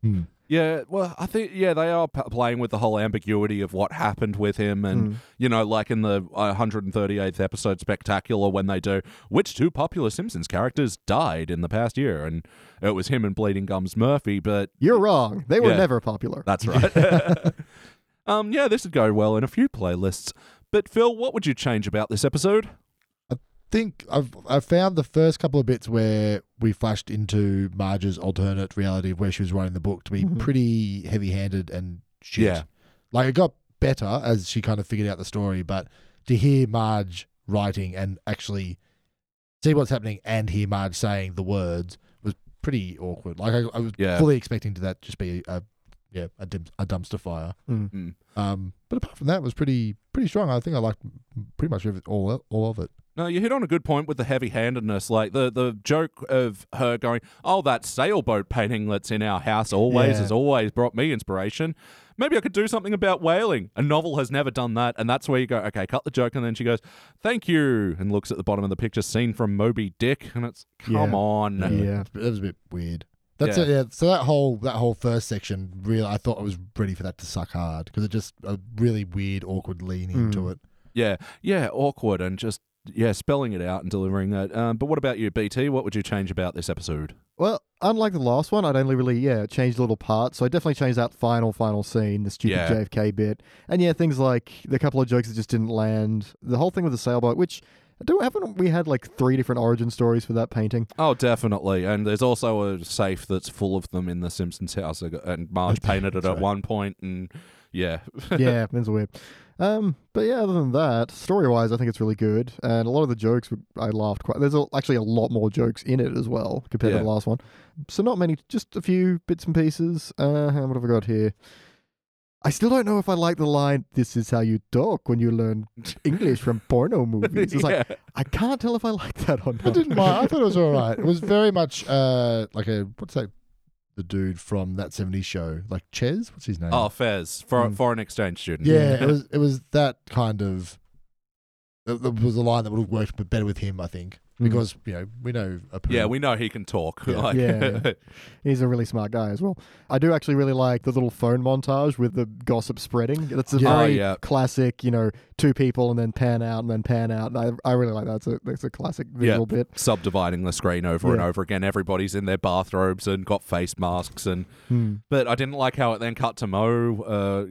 Uh, um, like Yeah. the, the joke about the fact that he was ordering a pizza, you know, hurry up and order, yeah. But then he goes, "Can you spell make the pepperoni spell out happy birthday? Ah, I'm Mo, I'm alone. That's my Yeah. character." It was, That it Ah. was was a bit enough hard. to have him gossiping with the pizza guy to get that point across. yeah, So yeah, little things like that. I think I changed the very beginning and the very end because I like Homer having the food and driving, yeah. but just uh, when he gets to Mr. Burns' office, it's really clunky and really awkward and not Yeah. a lot of jokes there. Although I do like he runs over the safety inspector and he goes, "Promise me you'll report this." yeah. The other thing I didn't get at all was the when they're getting uh, other authors' comments for Marge's book, and they Mhm. did Yeah. a whole bit on Thomas Pynchon. yes, Thomas Pynchon playing himself in this episode. Who the fuck is that? Yeah. I, Uh, I was asking you guys. You guys are the guys that read books. I can't read. I'm like, I don't know who this is, and they spent a lot of time on a guy who was literally a brown paper bag with a question mark over his head, Mm. Yeah. standing in front of a house with a neon sign saying Thomas Pynchon's house. Yeah. and they Well- do like, oh, it's a reclusive author who wants a Yeah. photo. I was it like, I only don't- lands because he yells out, "Who wants a photo with a reclusive author?" Other Yeah. than that, I don't get it at all. And Yeah. It's like, okay, I guess he's reclusive, and this is funny because he's got a big neon sign out in front of his house. But Yeah. yeah. also simultaneously a paper bag, so no one can tell who he is. But he's like, yeah, Yeah, it was- I, I, I, I loved it, even though I do I- not know who he is. I do like the bit with Tom Clancy. It's like, yeah. yeah, that was great. This is Tom Clancy. If you want me to say that Marge Simpson's book is a clear and present danger to your fr- spare time, well, I'm not going to. What do you mean I just did? yeah. Well, I was actually reading something interesting that they do that all the time when they're putting up quotes for like movie posters from reviews and stuff. oh, really? They actually take it out of context. Yeah, yeah. Like it's, uh, sometimes you'll see, yeah, frenetic, fast paced action, and then the rest of the sentence really drags this movie down. There's Mm-hmm. a great poster. I can't remember what movie it's for, and it's like the reviews from all the newspapers and stuff, and they're all Yeah. like five stars, five stars, five stars, and then there's one in the middle, and it, like the characters are standing over it, so it looks like it's five stars, but you can only see two of them, but it's actually a two star review, and they just put it in the middle, so it looks like the characters are blocking out the other two stars. You're like, yeah, well played. um, and the other guest stars for this episode, yeah, the aforementioned Olsen twins, they did fine. Yeah, They it- did fine for reading a book. I think if the setup wasn't so long getting to that bit, how they constantly throw back and forth to each other, Take it was kind of funny. But yeah, the, getting there took so long; it, it really lost impact by the time we got there. yeah. and Um, it was just the Simpsons going, look who we got for this episode. Although I do Yeah. like it's like her heart was heavy with feeling. Oh, that's sad. I didn't know people in the past got sad. Musical moments for this episode. I love Homer's little parody of cars as he's washing out I was the in my ambulance. car. They're getting out all the blood. Some, of it's mine, but most of it's not. Here's Marge. Which is, yeah, absolutely, uh, yeah, saved by the Here's March. Or not that it needed saving, it was just really he good. does that every now and then. Just randomly throws to a song. It's, it's Yeah. good. M- My favorite is still shaving my shoulders, getting it all shaved off. yeah, and other than that, no other musical moments. Phil, any other notes about this episode before we rank this thing? One good joke where they're inside the Yeah? the novel, and she's like, "I'll prove it to anyone on this this island." And she goes, she's like, "Nantucket's an island," and it cuts to Marge at the kitchen table with a dictionary or an atlas, going, "It is."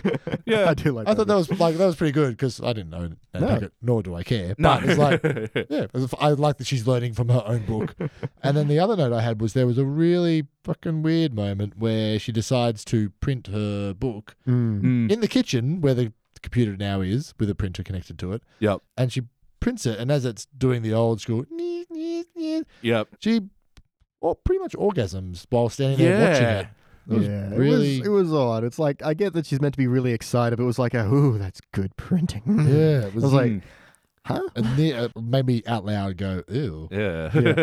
no, it felt a little gross, which is a shame because, yeah, I, I loved so much of like Marge's process material, you know? Yay, I just did a paragraph. And what was the line about the Milky Way? Uh, it's Ah. like, this book's getting darker than that new Milky Way. That's a good metaphor. I'll work that in somehow. And yeah, she had like a bunch of those moments, which was okay, I've done the thank yous. Now it's time to work on the book. yeah. I like how she's gone, I just did my first paragraph. Time for spell check. Perfect. yeah. Let's see if lightning strikes twice. yeah. No, I I really enjoyed, yeah, watching Marge, you know, getting excited about Mm. this process and then, yeah, really ha- uh, excited to share it with Homer, who just couldn't give a shit, which, yeah, really helped propel the story along. I thought it was really good. Yep. All right, my final notes for this episode, and there aren't that many. Um, yeah, the Homer's ordering Krusty Burger at the start, the twisty lards, and the um, I'll get the bag deep fried. And Yeah, the sign has a hot lettuce injection. No, that that was filled with a bunch of good gags. I might Mm. actually even put that screenshot up on the Facebook page. Nice. I like when Homer gets thrown out of the nuclear plant, and it's the classic "I had a hat, but it's I had a Oh. car." Two people just casually throwing it next to him. It's perfect. Yeah. And yeah, there was some good joke about the bookstore, which might actually be an outdated concept where they go to the bookstore and Lisa's like, I'm going to go to the books. They're on the fourth floor. Yeah, Yeah, and I because think everything else is coffee. And Yeah. Yeah, I and think- Marge is like, oh, bookstore, I could use a muffin. I think that's would be a a good play on kind of all that borders and Yeah. Yeah. whatever else there was.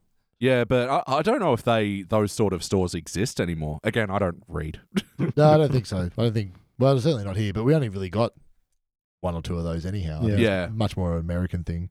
No, And a little Definitely. sad borders is gone. That was. Oh, I loved them, but Yeah. they can't compete with whatever they're competing with. But I mean, half the problem with Borders is like when I went, I was just grabbing a coffee and I'd, I'd have something quickly to read and I wouldn't actually buy it because they facilitated that. Yeah. Yeah. and they encouraged it as well. Yeah, But also, they charge a lot for their coffee, and that's where they make their money. that's how they get you. Mhm. Well, they did. They weren't that good at it because they're gone now. Uh, that's- yeah, also true. yeah. Because they tried to do CDs and DVDs as well. Ah, yeah. So it's not Was really- it pre JB though? Um, pre JB as Or we being know it big, to now. yeah. Yeah, So there's still that one in Parramatta, but yeah, uh, because No, I think JP was out. yeah, but they were more hi-fi and Yeah. um, like stereos and stuff. They weren't like flogging DVDs or CDs as much. It is It's- weird to think that that used to just be at like one store in Parramatta, Yeah. Yeah. Oh, insane. And and yeah. it was for a really, really long time as well. and yeah, now it's uh, becoming like the main place you go for like homewares and stuff now. That They they're sell tran- fridges. Yeah, they're That really, that's really weird. freaks me out. Yeah. that's odd. because they yeah they were burning so much of their floor space on CDs and DVDs that people weren't buying. That there they've opened up They've had into to homewares. diversify. Mm. Yeah, that makes sense. But now they've also got like a whole shelf for vinyl. Like this is really confusing. yeah. No, it, it is amazing that yeah vinyl is like the big seller. I saw the uh, vinyl that has Rogue One for the soundtrack of Rogue One, and Oh, when yeah. you play it, it has a holographic Tie Fighter in the Oh, middle that's, of it yeah, it's cool. that Yeah, spins around. fucked. I was, I was like, I don't have a record player, but I was fucking close to buying that. It's like 110 bucks, but Oh, I'm like, wow. I want this. No, vinyl they they are pricey, but yeah, I really want to get a record player though. But I've got one. oh, have yeah, you Yeah. That's what- I want to get one as well, but then I just know that's another thing I'm going to start collecting, and it's going to exactly be another thing that eats into all my space. Yep. exactly. Yeah, I, I've already got my entire cupboard taken up by fucking amiibos right now, and they won't stop Uh, releasing them. they're, uh, like a thing for the Nintendo, little figures, and you put them on the Ah, right. gamepad, and it'll Gotcha. activate something in the I game. thought you had a wild collection of amoebas for a second. No. I was like, that can't take up that much space, surely. No, Would you like to see my collection of amoeba? You'll need a microscope. Uh, other jokes I like uh, Homer, like fantasy Homer going, I just came back from Portsmouth. Now I want to get in your mouth. Yeah. Your mouth.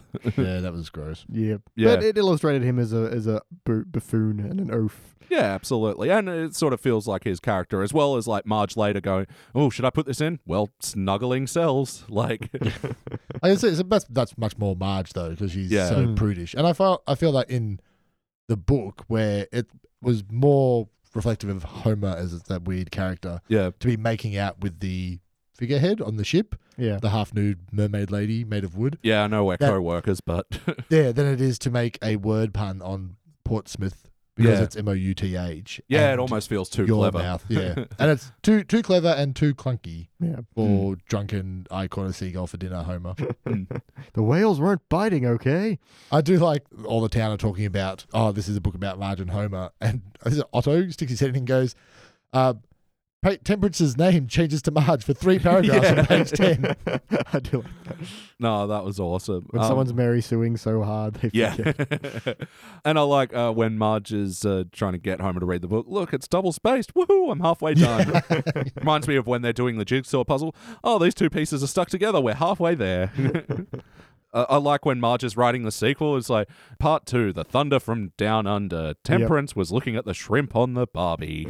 I do also like um, the end of the book was like when sh Terence watched the two men she'd loved and the one whale she admired go into the ocean. yeah, I do love to see Homer getting dragged towards the camera and then just bloop. Yeah. underneath water. Uh, it was really good and looked visually good and, and really visually interesting when uh, Homer is chasing Flanders and the sky goes all grey. It felt Mm-hmm. like the the scenes were now washed with a, a new palette that was sort of uh, the, the ominous palette. yeah, and tying into that last scene of the book that they uh, played out as well. Mm-hmm. That was really good. Also, when Homer was reaching in to grab Ned at his front door and like random third arm appears, what do you think of that joke? I do actually like the joke. Yeah. Yeah, I kind of liked it because it was it kind of it gave a visual representation to his anger of getting inside Flanders' house. There's Yeah. just three arms. You know, okay, it's a bit of a gag, and then I do like the payoff with Nelson. Nelson just but stealing, doormats. Yeah, But do doormats belong on the inside of the house? that's I what was I was wondering that. thinking. Yeah. Jordan's in a corner. Uh, doormats belong outside. Mhm. Guess it is time to rank this thing. It is that time. BT, kick it off. Um, I'm a little conflicted on this one because my guts are saying silver, but my brains are saying it wasn't that good. Mm. I think I just had a really good time with this one. So, ah, do I shift it down to bronze? I liked it more than the last one, and I definitely got more laughs out of it. I'm going to sit on a silver. I might change that. All right. Yeah, it's it does have a lot of flaws. Like I said, the the very last scene I really don't like. Crashing into Burns' office, I don't. It was clunky. There was some really clunky stuff, but there was some great jokes, and just for that radio fart bit alone, Yeah. that was just gold. No, something that I've definitely referenced in my life Yeah, a yeah. bunch of Um, times. So yeah, I'm going to say silver. I'm going to sit with there for the moment and just All just right. just feel it out. Cool. What about you, Phil? I think I'm going to sit silver as well. I kind of it wasn't wasn't amazing, but Mm. it was not, it was pretty good. That's what's Yeah. kind of getting me. For one that we have had a lot of complaints about, I'm surprised that's when my guts are sitting on this one. But yeah, follow the guts. They say silver. Yeah, I didn't, and it wasn't. It, certainly, I didn't hate it. So it's not participant failure. And I didn't think it was an amazing episode. So it's not gold QZ, Yeah. QZ, whatever you call it.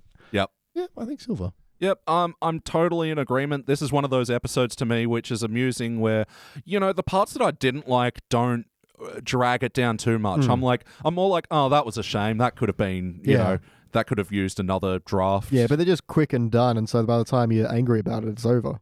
Yeah, to me this fits perfectly in the middle of the road about at that and um it is, yeah, it is a good episode. I'm happy to give it So- silver. Unanimous silver. Unanimous Silver. It is joining such other Unanimous Silvers as C.E. Dole, Millhouse Doesn't Live Here Anymore, another one from season 15, The Seemingly Never Ending Story, The Play Within a Play Within a Play Within a Play One, uh, Little Girl in the Big Ten, I think that was uh, where Lisa's pretending to be a college girl, Oh yeah, that was a good episode. uh, The Call of the Simpsons, where season one, where the Simpsons get an RV. Hmm. Yeah.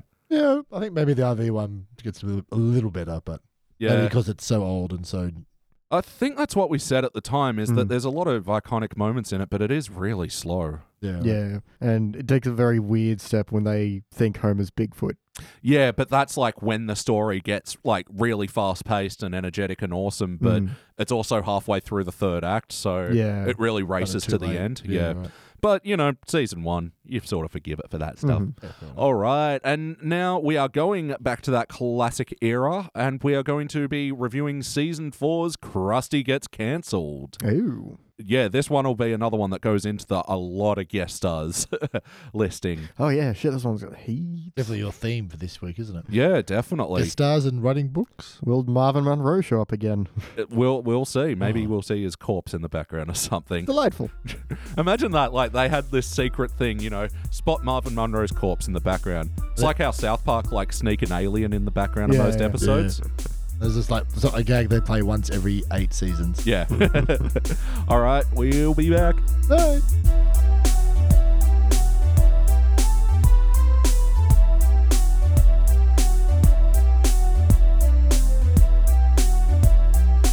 And we are back, and we just watched season 4, episode 22, the season finale Krusty Gets Cancelled. This was written by John Swartzwelder and first released in May of 1993. In this episode, after a new TV sensation, Garbo, takes all of Krusty's viewership away, uh, Krusty's show gets cancelled, and he assembles a, a star studded bunch of people to do a comeback special, and it's assumed everything works out for him, I guess. it is. Yeah.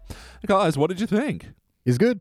Yeah, Mm. it's pretty good. I gotta say, it was actually a lot weaker in the beginning. When I was sitting around like, wow, this is actually kind of not great. The very the very first part, but then it picks up dramatically. So Yeah, I kind of found that a lot of the jokes in there were good, Mm. and I there's lots of laughing points, but the story kind of and maybe because we've seen it so many times and it's Mm. so old, Yeah. the story was a bit l- lackluster for me. yeah, well, I mean, I was just non-stop note-taking throughout that entire episode, and I think it is kind of that thing where you look at the story, not much actually happens. It's just Mm. because they are doing so much service to all these guest stars. Yeah, yeah, but it's gotta say, giving everyone service was actually the funniest part. Like, yeah, they definitely. got such good material out of the guest stars, which was fantastic. No, absolutely. May as well just jump to, uh, ahead to the guest star question. So, yeah, first up, Johnny Carson. Like, I don't have much of an affinity with him. Of course, No. we didn't really get the late night thing No. over here. But yeah, you get just from context that he's just so iconic and amazing. They love him so much that they make him juggle a car. Yeah. Play accordion with uh, Grandpa and Jasper balancing on his head. Like, no, I, I thought I thought he did well. And when he was like, "You sure you won't join us for dinner?" My guest will be Dr. Carl Sagan and someone from the San Diego Zoo. And, like from what little I know about Carson, that was very much his thing. Oh yeah, and then he Yeah. does little the golf swing and Yep. yeah, you're just missing that guy, whatever his name is, going, hey Um Hugh Hefner, I thought that was a great appearance as well. Rest in peace. Another one Mhm. who died recently. Yep. yeah. And I think he did, did all right actually. Like the voicing sounded good, and his character was not what you'd kind of really expect. Yeah, but yeah, playing with that whole thing. You know, people talk about the grotto and the lounge, but no one ever talks about the biosphere and the. the uh, alternative r- uh, energy research center. All of the Is- is that a- bunnies are in lab coats. Yeah, Is that a desalination plant? Well, the grotto uses so much water. yeah. The bunnies thought it'd be a good idea. Those were smart bunnies, Hef. Can I call you Hef? No. and yeah, Bart with his uh, classic Yeah, yeah. pipe with bubbles and stuff. Like, yeah. Pipe, yeah. No, and just coming around to that, I thought that was one point that stood out to me about the story. It felt organic the way they introduced Bart and Lisa into helping Krusty here. Yeah, they see him standing on the street corner offering to drop his pants for money, get him home, and then just get the idea from looking at all the photos. So, yeah, surprisingly, putting two children with a fallen megastar actually totally made sense in this Yep. instance. And yeah, and then they go around and they, they recruit all the celebrities, but then come back to find Krusty destroyed. Yeah. I Hey, thought Val. I'd lose weight, so I ate- uh, drank a bunch of milkshakes. You know, it's diet milkshakes? Oh no!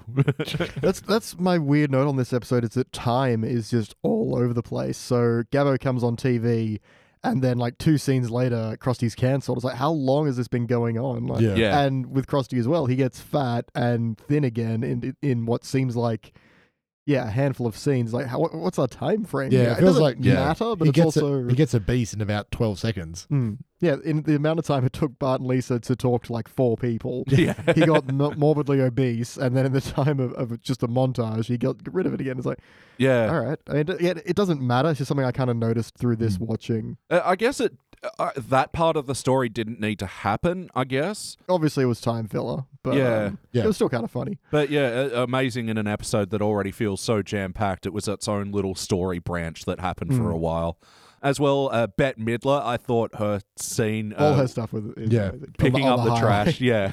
oh no, Bette Midler. That was excellent. I I'll couldn't- get you, Midler. Time to take out the trash.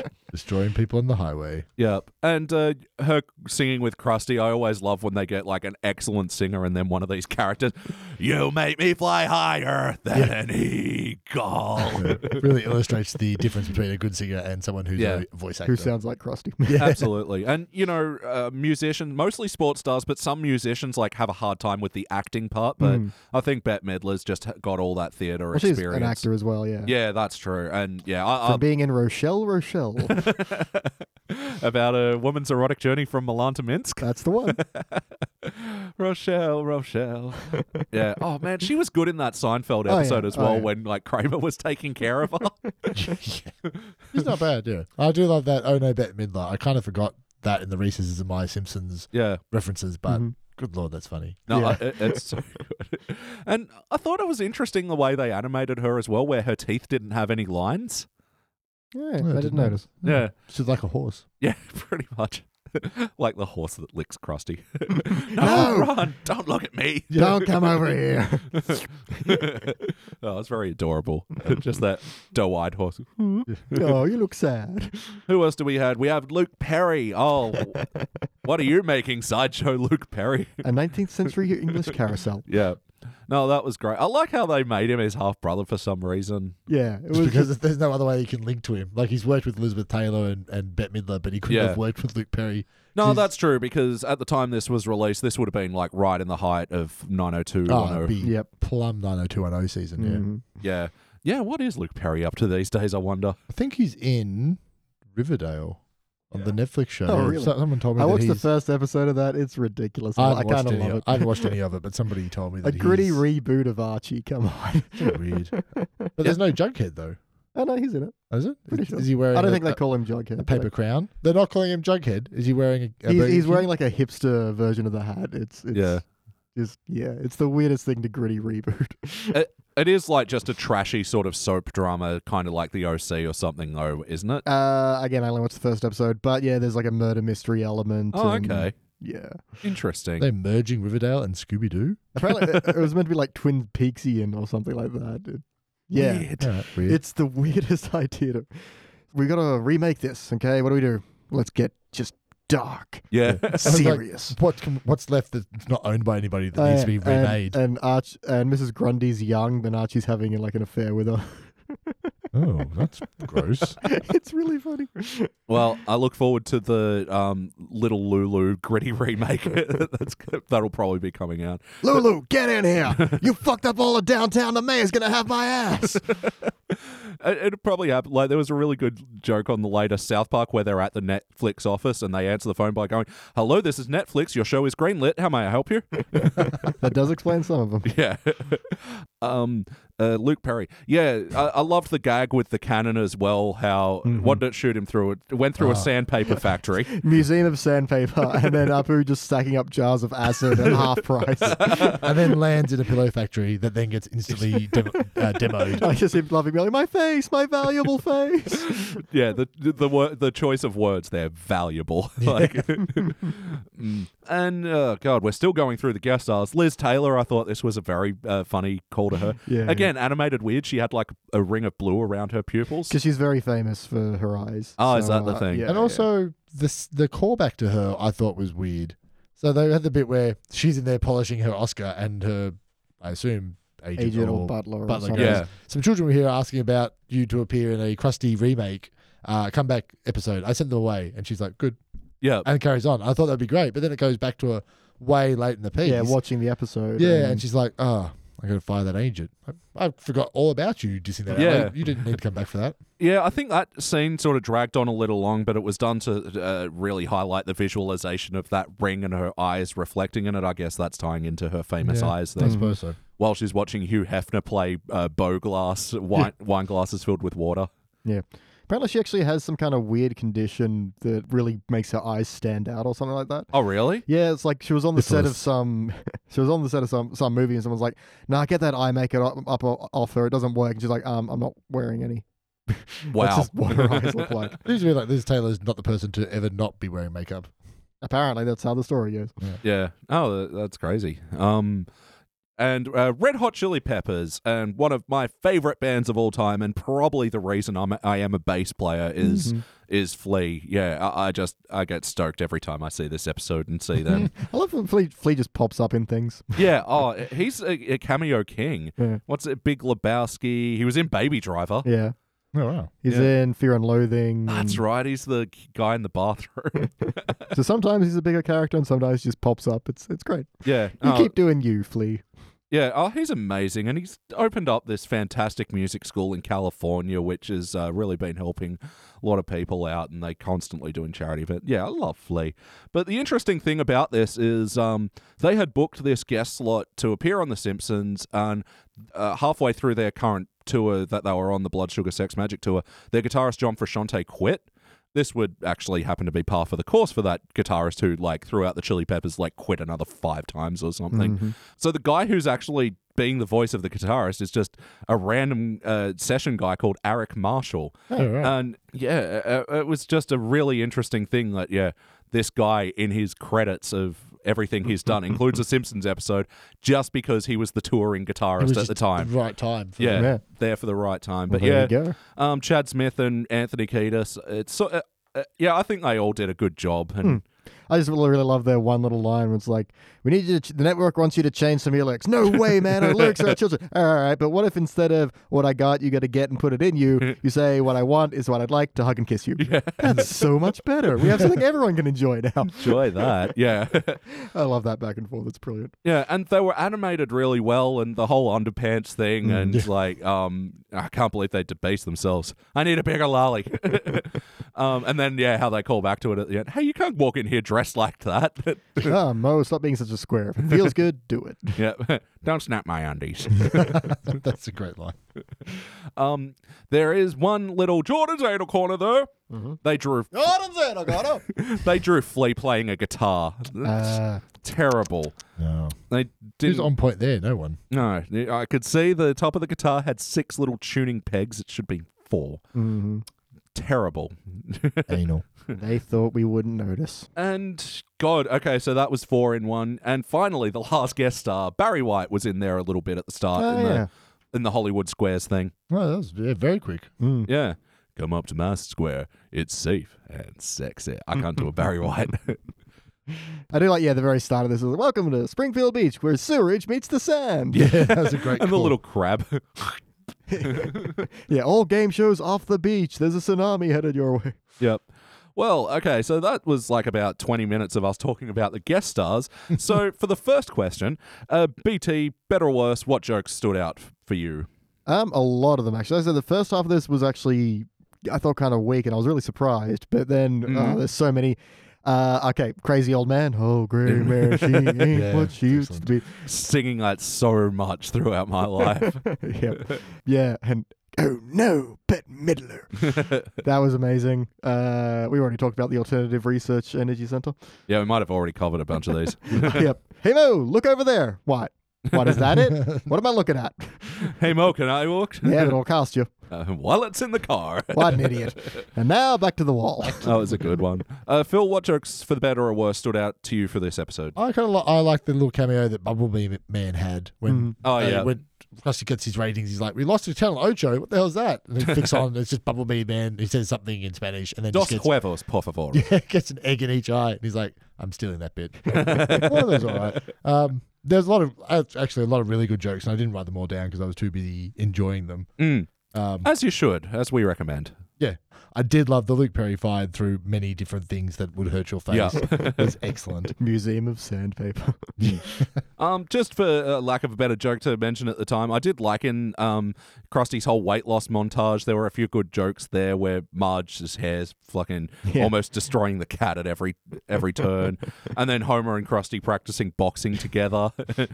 Gabbo's on TV. Krusty launches into him. Pork prices increased dramatically. didn't they? Homer launches, and then yeah, in the next bit where Krusty's just beating up a big uh, cut of meat, Homer's just casually biting it. eating Just it, Yeah. yeah, it's a nice little um, Rocky reference. Oh, is it? Yeah, because Rocky trains by punching meat. Ah, still need to see that movie. Brendan's in a, in a freezer because he's a meat packery guy. So, for better or worse, what story point stood out to you for this episode? Take it away, Phil. I think the main story's weakish. In, Mm. ju- in just that, Krusty gets cancelled because another show becomes more popular than he is, Yeah. and then the kids collaborate to save him. So we've seen that, not probably not this time in '93, but we've seen that eight, ten times as a story point in itself. Yeah. But I mean, it wasn't bad, but it's just I think because it's so early on, and we now expect so much from a Simpsons episode, it feels like it. There could have been more. yeah. It's weird how it both feels overstuffed and a little bit empty at the same time. Yeah, I think like in terms of gags and things that are happening, there's tons and tons, and so much more now than the modern episodes. Yeah. But I think story wise, there's no B story, and it's just this story that plods along. Really, in the story, the story is three sentences. Krusty gets fired. Bart and Lisa help him gain his notoriety and fame and job back. All's right with the world at the end. Yeah. Yeah. Everything resets to zero. Yep. Mhm. And I wouldn't actually. It was interesting to say that this is the season ending episode Mm. because I found the end of it was kind of a bit lackluster. Like, it kind of really tapered off quietly. Yeah. It Yeah. didn't, I, I was interested to notice that the show didn't actually have a climactic moment. It was just immediate cut to the rap party. And I thought that was actually a little unsatisfying. Yeah, Hmm. it was kind of you didn't work out, you didn't or walk out, we didn't walk out anyway. But you Hmm. didn't like for the end of a season, you didn't go, oh, fuck, I'm, that's so, so annoying. It's the end of the season. I have to wait until next year. Yeah. You're kind of like, oh. I mean, the whole Krusty comeback special starts with "Send in the Clowns," Yeah. which is a slow, boring song about clowns, and ends with "Wind Beneath My Wings," which is a slow, boring song about Bette Midler. Yeah. I'm like, so that whole thing was kind of not great, Mm. apart from the Luke Cannon, Luke Cannon, Luke Perry Cannon, Yep. and juggling cars. Yep. Yep. Uh, BT, what story points stood out for you? Nothing really stood out. I think it all just because it moved at a fair enough pace, and there wasn't anything. There were no big like plot, plot twists or reveals or anything that really changed the direction it was going. Gabbo come arrives, Krusty gets cancelled, Krusty comes back. It's just very straightforward. So I don't know. I suppose it's uh, because nothing really stood out. That's all. It's all just okay. Yeah. It's fine. Well, for me, the standout thing was the whole Gabbo storyline and how uh, quickly it showed uh, the fickle public abandoning Hmm. Krusty for this new thing, which is a tired old concept as well. Yeah. And, and I like how tr- Krusty tries to keep up as shows are want to do. Yeah. So you want ventriloquism, huh? Fine. The- Why is a raven like a writing desk? What is the answer to that riddle? Uh, it was meant to never have one, but apparently it's because they are both they both produce few notes and are never backwards. So Raven backwards is never, and so you don't put a writing desk backwards either. Apparently Ah. that's meant to be it. I like Shag's answer of neither one can swim. not bad. Not It's, bad. it's pleasantly absurd. I did want to look up because um, there's a weird bit when they're just having gabbo, gabbo, gabbo, yeah. uh, without actually telling people what it is. and there's a billboard, and Mr. Burns drives past and goes, Smithers, look, Garbo is coming. yeah. I had to look that up. So apparently, it might be a reference to Greta Garbo, who was a Swedish born American actress. Oh, Right. yeah. And it does seem like the old timey thing that Mr. Burns would know, but that meant nothing to any of us. Yeah. no. I just thought it was Mr. Burns just mispronouncing something. Yeah, but he's, you know, he, he says Garbo was coming. So it's like, "O- okay. And he's like, Mr. Burns is fixing up his hair. And I don't know. Yeah. It was, Yeah, it could was be. odd. So I'm not even sure that's what it's a reference to, but Well, well, that sort of like might be what this episode sort of uh, won't age well because like I always uh, try to think about what a new viewer would think watching these episodes, and this one like full of so many outdated Hmm. uh, celebrities and references, and I mean not that like it- necessarily Chili Peppers or Bette Midler have gone away, but they're not like Yeah, they're not a hot topics. yeah. mm-hmm. So how many times before today do you think you've seen this episode? Uh, I've- I've definitely seen this one probably about 10 in the course of my lifetimes. Yep. I'm going to say many. yeah, I'm going to put this in the 50 plus. I know there was a VHS tape with this, and I know this is one that a lot of quotes me and my family quote all the time, especially Don't Snap My Undies. Um, and yeah, and because, yeah, my brothers love the Chili Peppers as well, like the hug and kiss you line. Oh, and, like, we'd uh, even sing that over when Give It Away was on. and uh, the squeaky voiced teen dropping the hot taco in the fryer. That I'll get bit's it over. out. How? How? I don't want it. This comes out of my salary. If I had a girlfriend, she'd kill me. That's it. I think that's one of the best lines. If I had a girlfriend, she'd kill me. yeah. It was interesting. It didn't look like squeaky voice teen, and they had another moment like that with Raphael, who was uh, not in his model either, and but was like, "Oh, you wouldn't like it. It's quite lowbrow." No, no, I'm quite lowbrow. yeah. There's a dirty limerick on the bathroom wall. This I gotta see. I love that. Yeah, that someone would rush to see a bathroom limerick. yeah. yeah, where have the limericks gone from bathrooms these days? Uh, everyone's got phones, so they're all too busy Yeah. Facebooking them to graffiti stuff. People just draw penises now. It's a shame. Yeah. Long lost art of the bathroom limerick. It'll come back. I'm sure. I'm surprised the hipsters aren't doing it. Yeah. Uh, were there any other quoteful or impactful moments like that have stuck with you for the year through the years? I think we've quoted them all so far. Yeah, pretty I much. do like there's a bit where Krusty's talking to Sideshow Mel in the taco place. Mm. Mm-hmm. Yeah. And he's like, ah, my new manager respects me. And the manager walks in and goes, is this clown bothering you? and I was like, I like that. Like Yeah. any kind of use of the actual word clown while there's a clown there. Yeah. There is a bit, um, it's actually the opposite. It's something that I think was cut from the Channel 10 broadcast where they crank call Krusty and he's like, Is this, this about that porno? Listen, that normally never happens to me. Yeah, I don't know if it was like a fly over my head moment or if it was cut, but man, I, I feel like that was cut. I, I swear I would have remembered that. But um, Yeah. but I mean at the same time as well, it, it's like the fart joke before. It never actually says the words or anything, but uh, the heavily implied. Yeah, but sometimes Channel 10 will cut them just for time. it rather does say the than word censoring. porno. So. oh yeah. Plus, it was yeah. easy to cut because it's all just audio. So all you have to do is just go straight to the "We're a Japanese camera company. Want to pay you two million dollars?" Oh yeah. Yeah. and then Krusty's line. Oh, I hope I didn't offend you. I'm not going to repeat it. yeah. yeah, that was yeah, definitely a mid 90s gag. Yep, yep. Can't get away with that now. Um, so talk about the wackiness of this episode. Um, besides Carson I was juggling about to say, cars. how strong is Carson? Holy shit! So I always wondered throughout the oh, is, is this something that he does? Is this a magic? He spins cars. Yeah. I, I don't know. I, I don't like. think I've so. never seen Johnny Carson. Like he's even too old for me. Mm. I think it's just meant to be he's the And Tour greatest Group. entertainer on earth, Yeah. so he can just do anything. I think he was just enormously famous because he had the biggest talk show in the, probably on earth. Yeah. yeah, So- absolutely. And um, yeah, wacky moments. I guess yeah, the weight loss thing, which we, yeah talked about. Um, that was pretty wacky. Sorry, I just read uh, we had Worker and Parasite, oh my god, Eastern Europe's favorite cat and mouse duo. Very wacky. that was amazing. It was like avant-garde art. And you're like, "What is this?" Yeah. yeah. the So hell was that? took special note of what exactly happens in this thing. They talk, they walk around, they seemingly get in line at a factory, and then all of a sudden they're just uh, in a They're just- or- orange and black background of Abstra- squiggles. abstract space for no reason. The Worker and Parasite show. And I love that they only had really two animations each. It was like Yeah. they wa flap their arms and one would jump up and down, and they just change position and do exactly the same animation. Yeah. But it was also a really clever way in the story for them to show how Krusty is failing at the moment. That, yeah, his cartoon property, which a lot of his viewers might just be watching his show for, the Itchy and Scratchy, Yep. Yep. is moved over to the more popular thing. Like, I thought that was a really clever detail in the story. There's also a little quick where Gabbo says, "All the kids in Springfield are SOBs," and then Yeah. Brockman says it in the newspaper is like, "Gabbo still number one." Brockman fired. Yeah. and, um, like, even though they sort of show that Gabbo's downfall, like, was everyone's interested in the Krusty special, and now all they can do is secure Ray J. Johnson. Oh man, I like that as a callback from Yeah. when yeah Krusty's talking about they had him on once. Also, Funny for yeah, it came up a precisely few three times. seconds. I have no idea who that is.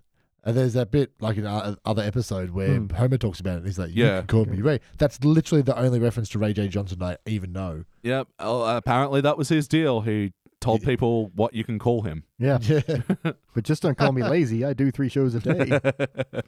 yeah, so pretty wacky with like the celebrity things, like with Bette Midler doing her action movie thing. It was and- way too funny though. Yeah. Come on. Wackiness doesn't even remotely detract from the brilliance of that. no, definitely not. But how about the heart of this episode? Uh, did you guys feel the heart with the kids helping Krusty? Um, I do like that Bart was so loyal. You know, even when everyone's going over to Gabbo, he's still ripping on it and is like, "No, Yeah. Krusty's way, but he's the greatest entertainer ever, except for maybe that guy."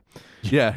I actually th- think it's interesting that it wasn't a point of contention with the, the kids where Milhouse and Nelson, like, th- they had an opportunity there to go, oh, you're watching Krusty? Like, Mm. yeah. To, to go back to that, I suppose it adds another layer into yeah. an already busy app. But like even Bart sort of accepting, oh my god, he's really going downhill. Mm. Yep. But yeah, I liked all the stuff with Lisa and uh, Bart helping him out, and but other than that, not very heartfelt at all. Mm. They were sort of really moving through the paces and just getting through, yeah, essentially seven celebrity appearances. Yeah. No, I think the idea behind it was like a heartfelt help out a friend type of thing, but Yeah. didn't, Yeah, didn't really pay off at any other point. Mm. And I don't really know if Krusty even said thank you.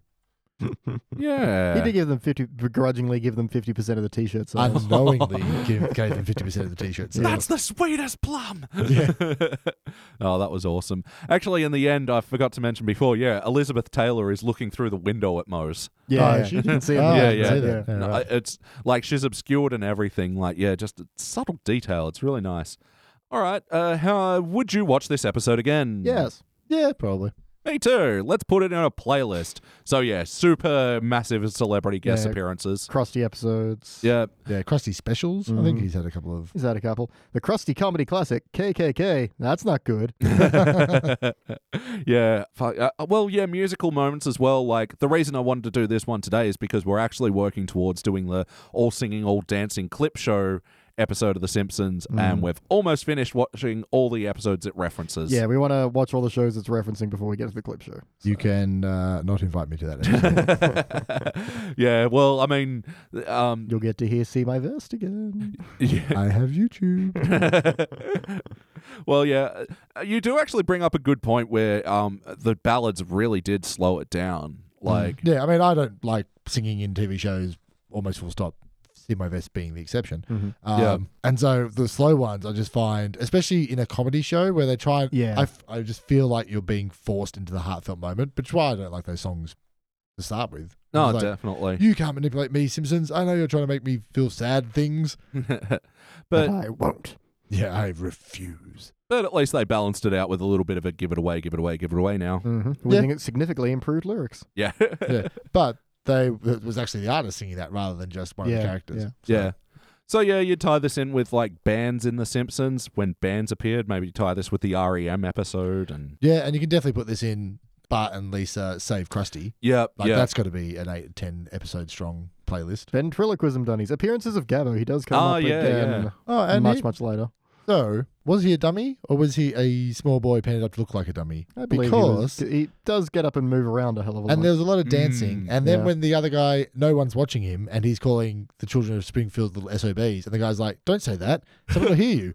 It's like that's a weird conversation to have by yourself with your friend. Ventriloquist, man. Yeah. I'm about to say, as, uh, halfway through that sentence, I'm like, oh, maybe they are that weird. yeah.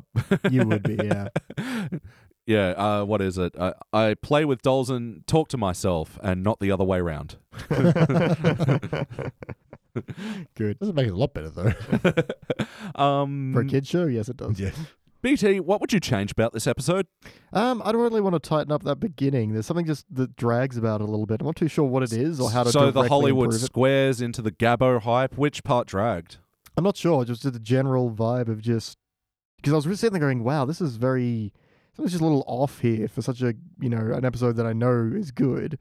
I was very like, "Ooh, this might not even crack a silver at this point," and Ooh. yeah, but uh, I'm not sure exactly what. Maybe I just had gas. I don't know. It could it could be a condition of now that it's Mm. twenty. Now that I know Hmm. Well, it- exactly where it's going, Well, and also it's like twenty years later, everyone's like the way that they tell stories on TV and, or in all media is now accelerated so quickly Mm. because people are used to understanding how TV shows you a story. Yeah. So now, like they used to, there's I saw this article once where they were saying there's a Dustin Hoffman movie that starts out where his wife left him, but he walks into the door, calls out for his wife, he's not there.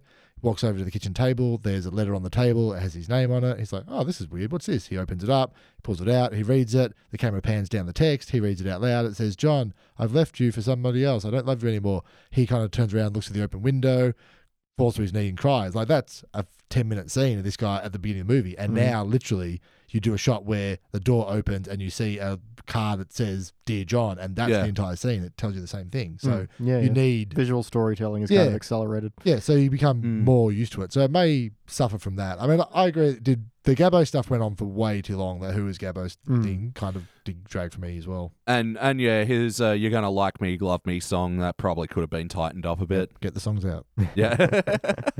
yeah, but uh, yeah. So what exactly about that? I'm not sure, but just to tighten it up. I don't Yeah. know what exactly, but Hmm. something about that's just a little off to me.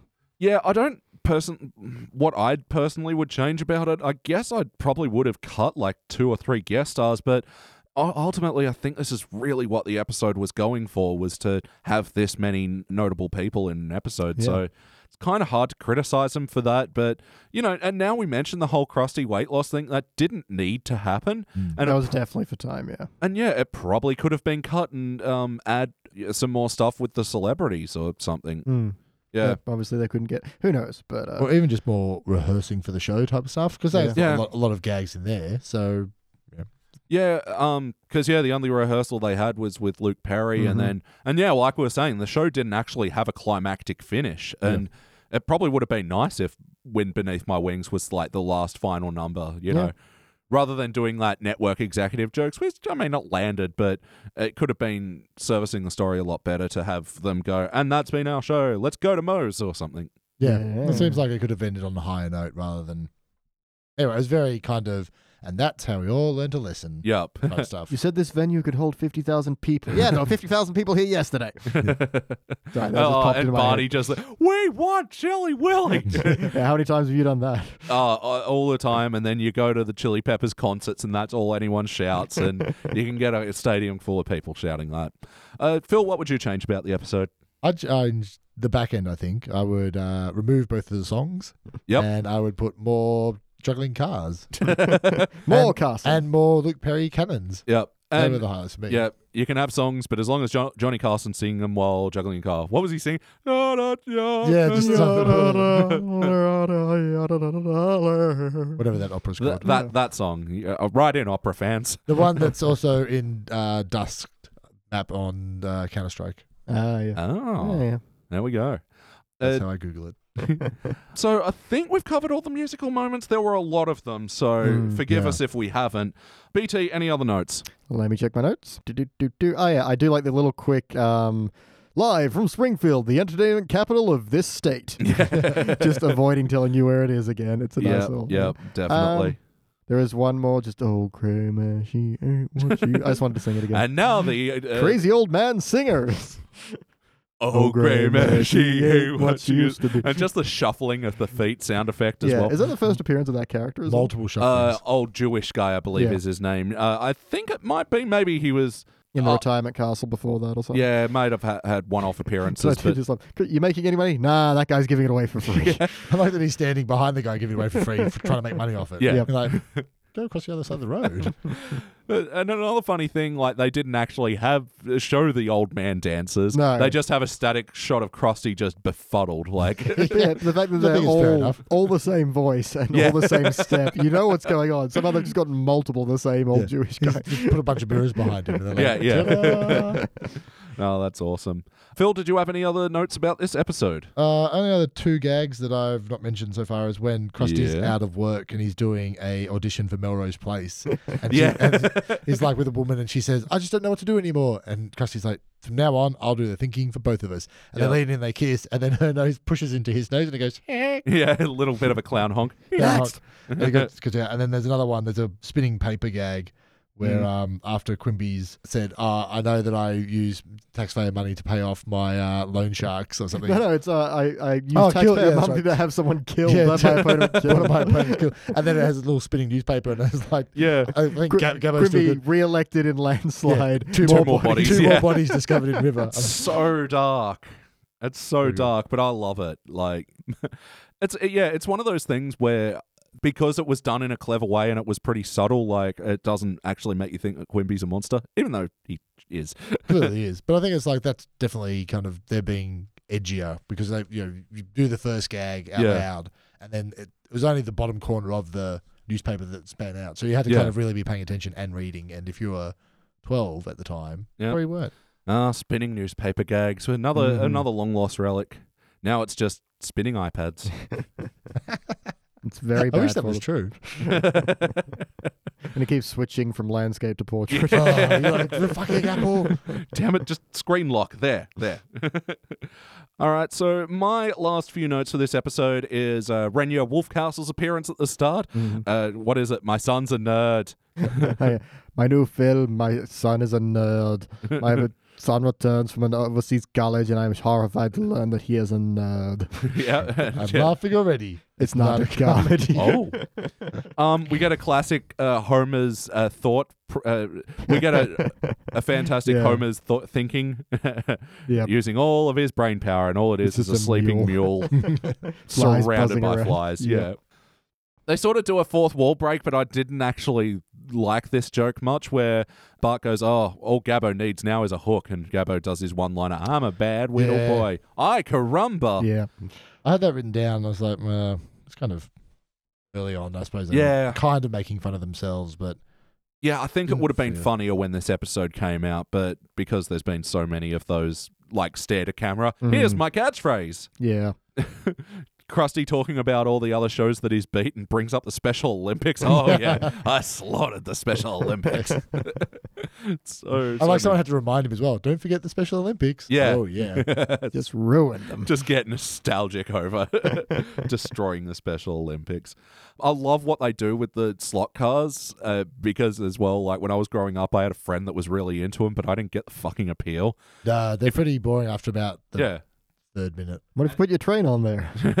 and I always wanted to do that, but he'd never let me put alternate things in his slot cars. Now let's throw crud on it. yeah. But I mean, that's the thing with the slot cars. If you pick the inside track, that was all you needed to do. Oh, the curves are tighter though. You have to slow down more. Ah.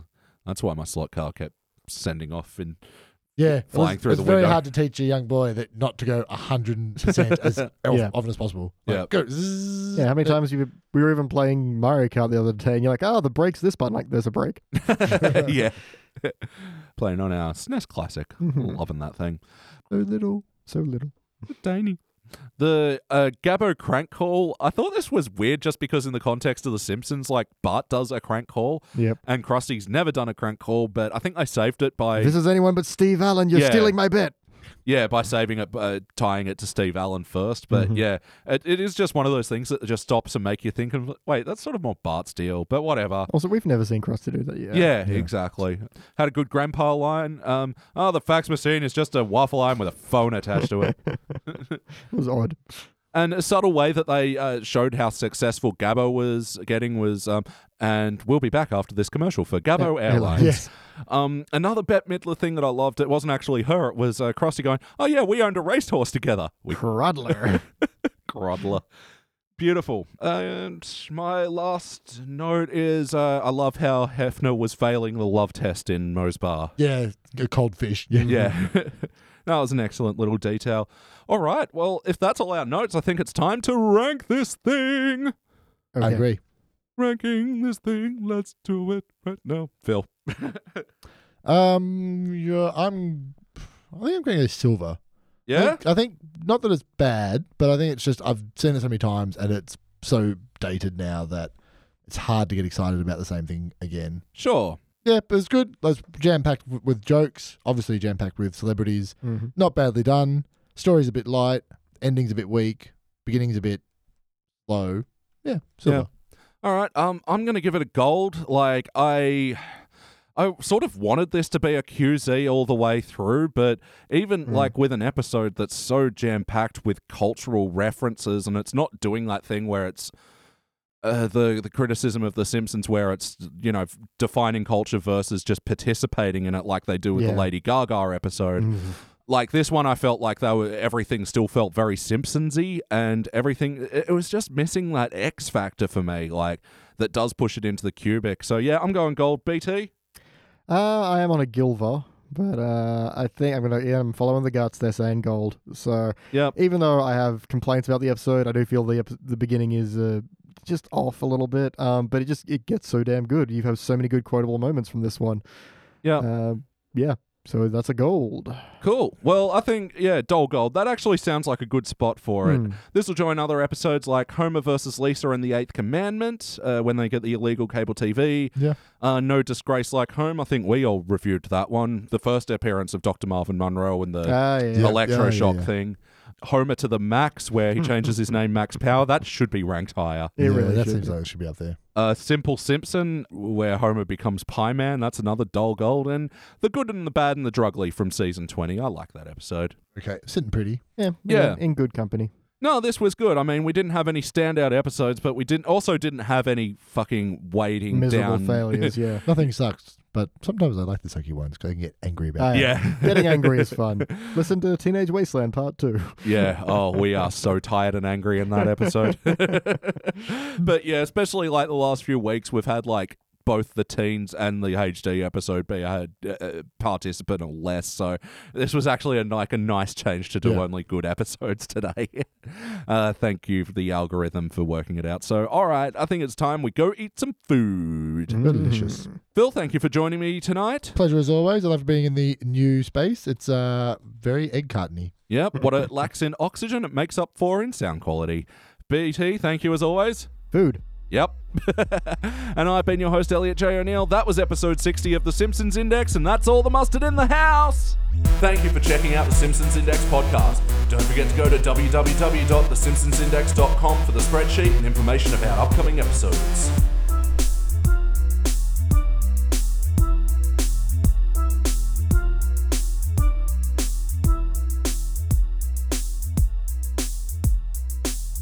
And for today's extra content, Come on, we have to wrap this up. Food's coming. I know. Be delicious too. Mm. Gonna be delivered. And fire agent? Ah, fire agent. Mm-hmm. Not I like have a- to fire that agent. Not like Hello, I'm an agent a, of fire. Which would be pretty awesome if you would. Word. I represent fire. Wait, what? I, I'm here for the bur- burning of things. Up, Oh, that'll be food. You can hear everything. It's Where amazing. did you even hear that? In a soundproof room. Or is that? Oh, it's calling him. Oh. You know what? We're, we're, we're fools for that. the fools call Yeah, it. yeah. Yeah, that seems like we should have really figured out the phone part. Um, so BT, Yeah. how would you like to rate this quickly so we can eat food? I would like to. Hmm. I'm. I'm. I'm. Would you rate it poop or not poop? I would rate it not poop. Ah, good, interesting. And Elliot, would you rate this so poop or not poop? I would rate it not poop. Thank you, mm, Elliot Bouvier. It's a flawless Elliot. You know it. and we're back. Yeah, you got to say we're back. Yeah, no worries. Yay. Also, we've left a surprise for you. Unless you press pause, in which case, no surprise. He'll hear it in the edit. That's what I mean. uh, kind of surprised that you should be turning the radio up. Oh, I don't Ah, yes, we farted into the mics. know. Ironically, I farted into my own mic and now it sinks. Yeah. Every time I fart, I record a podcast. Grath. All right. and Podcast. we're back. I don't know if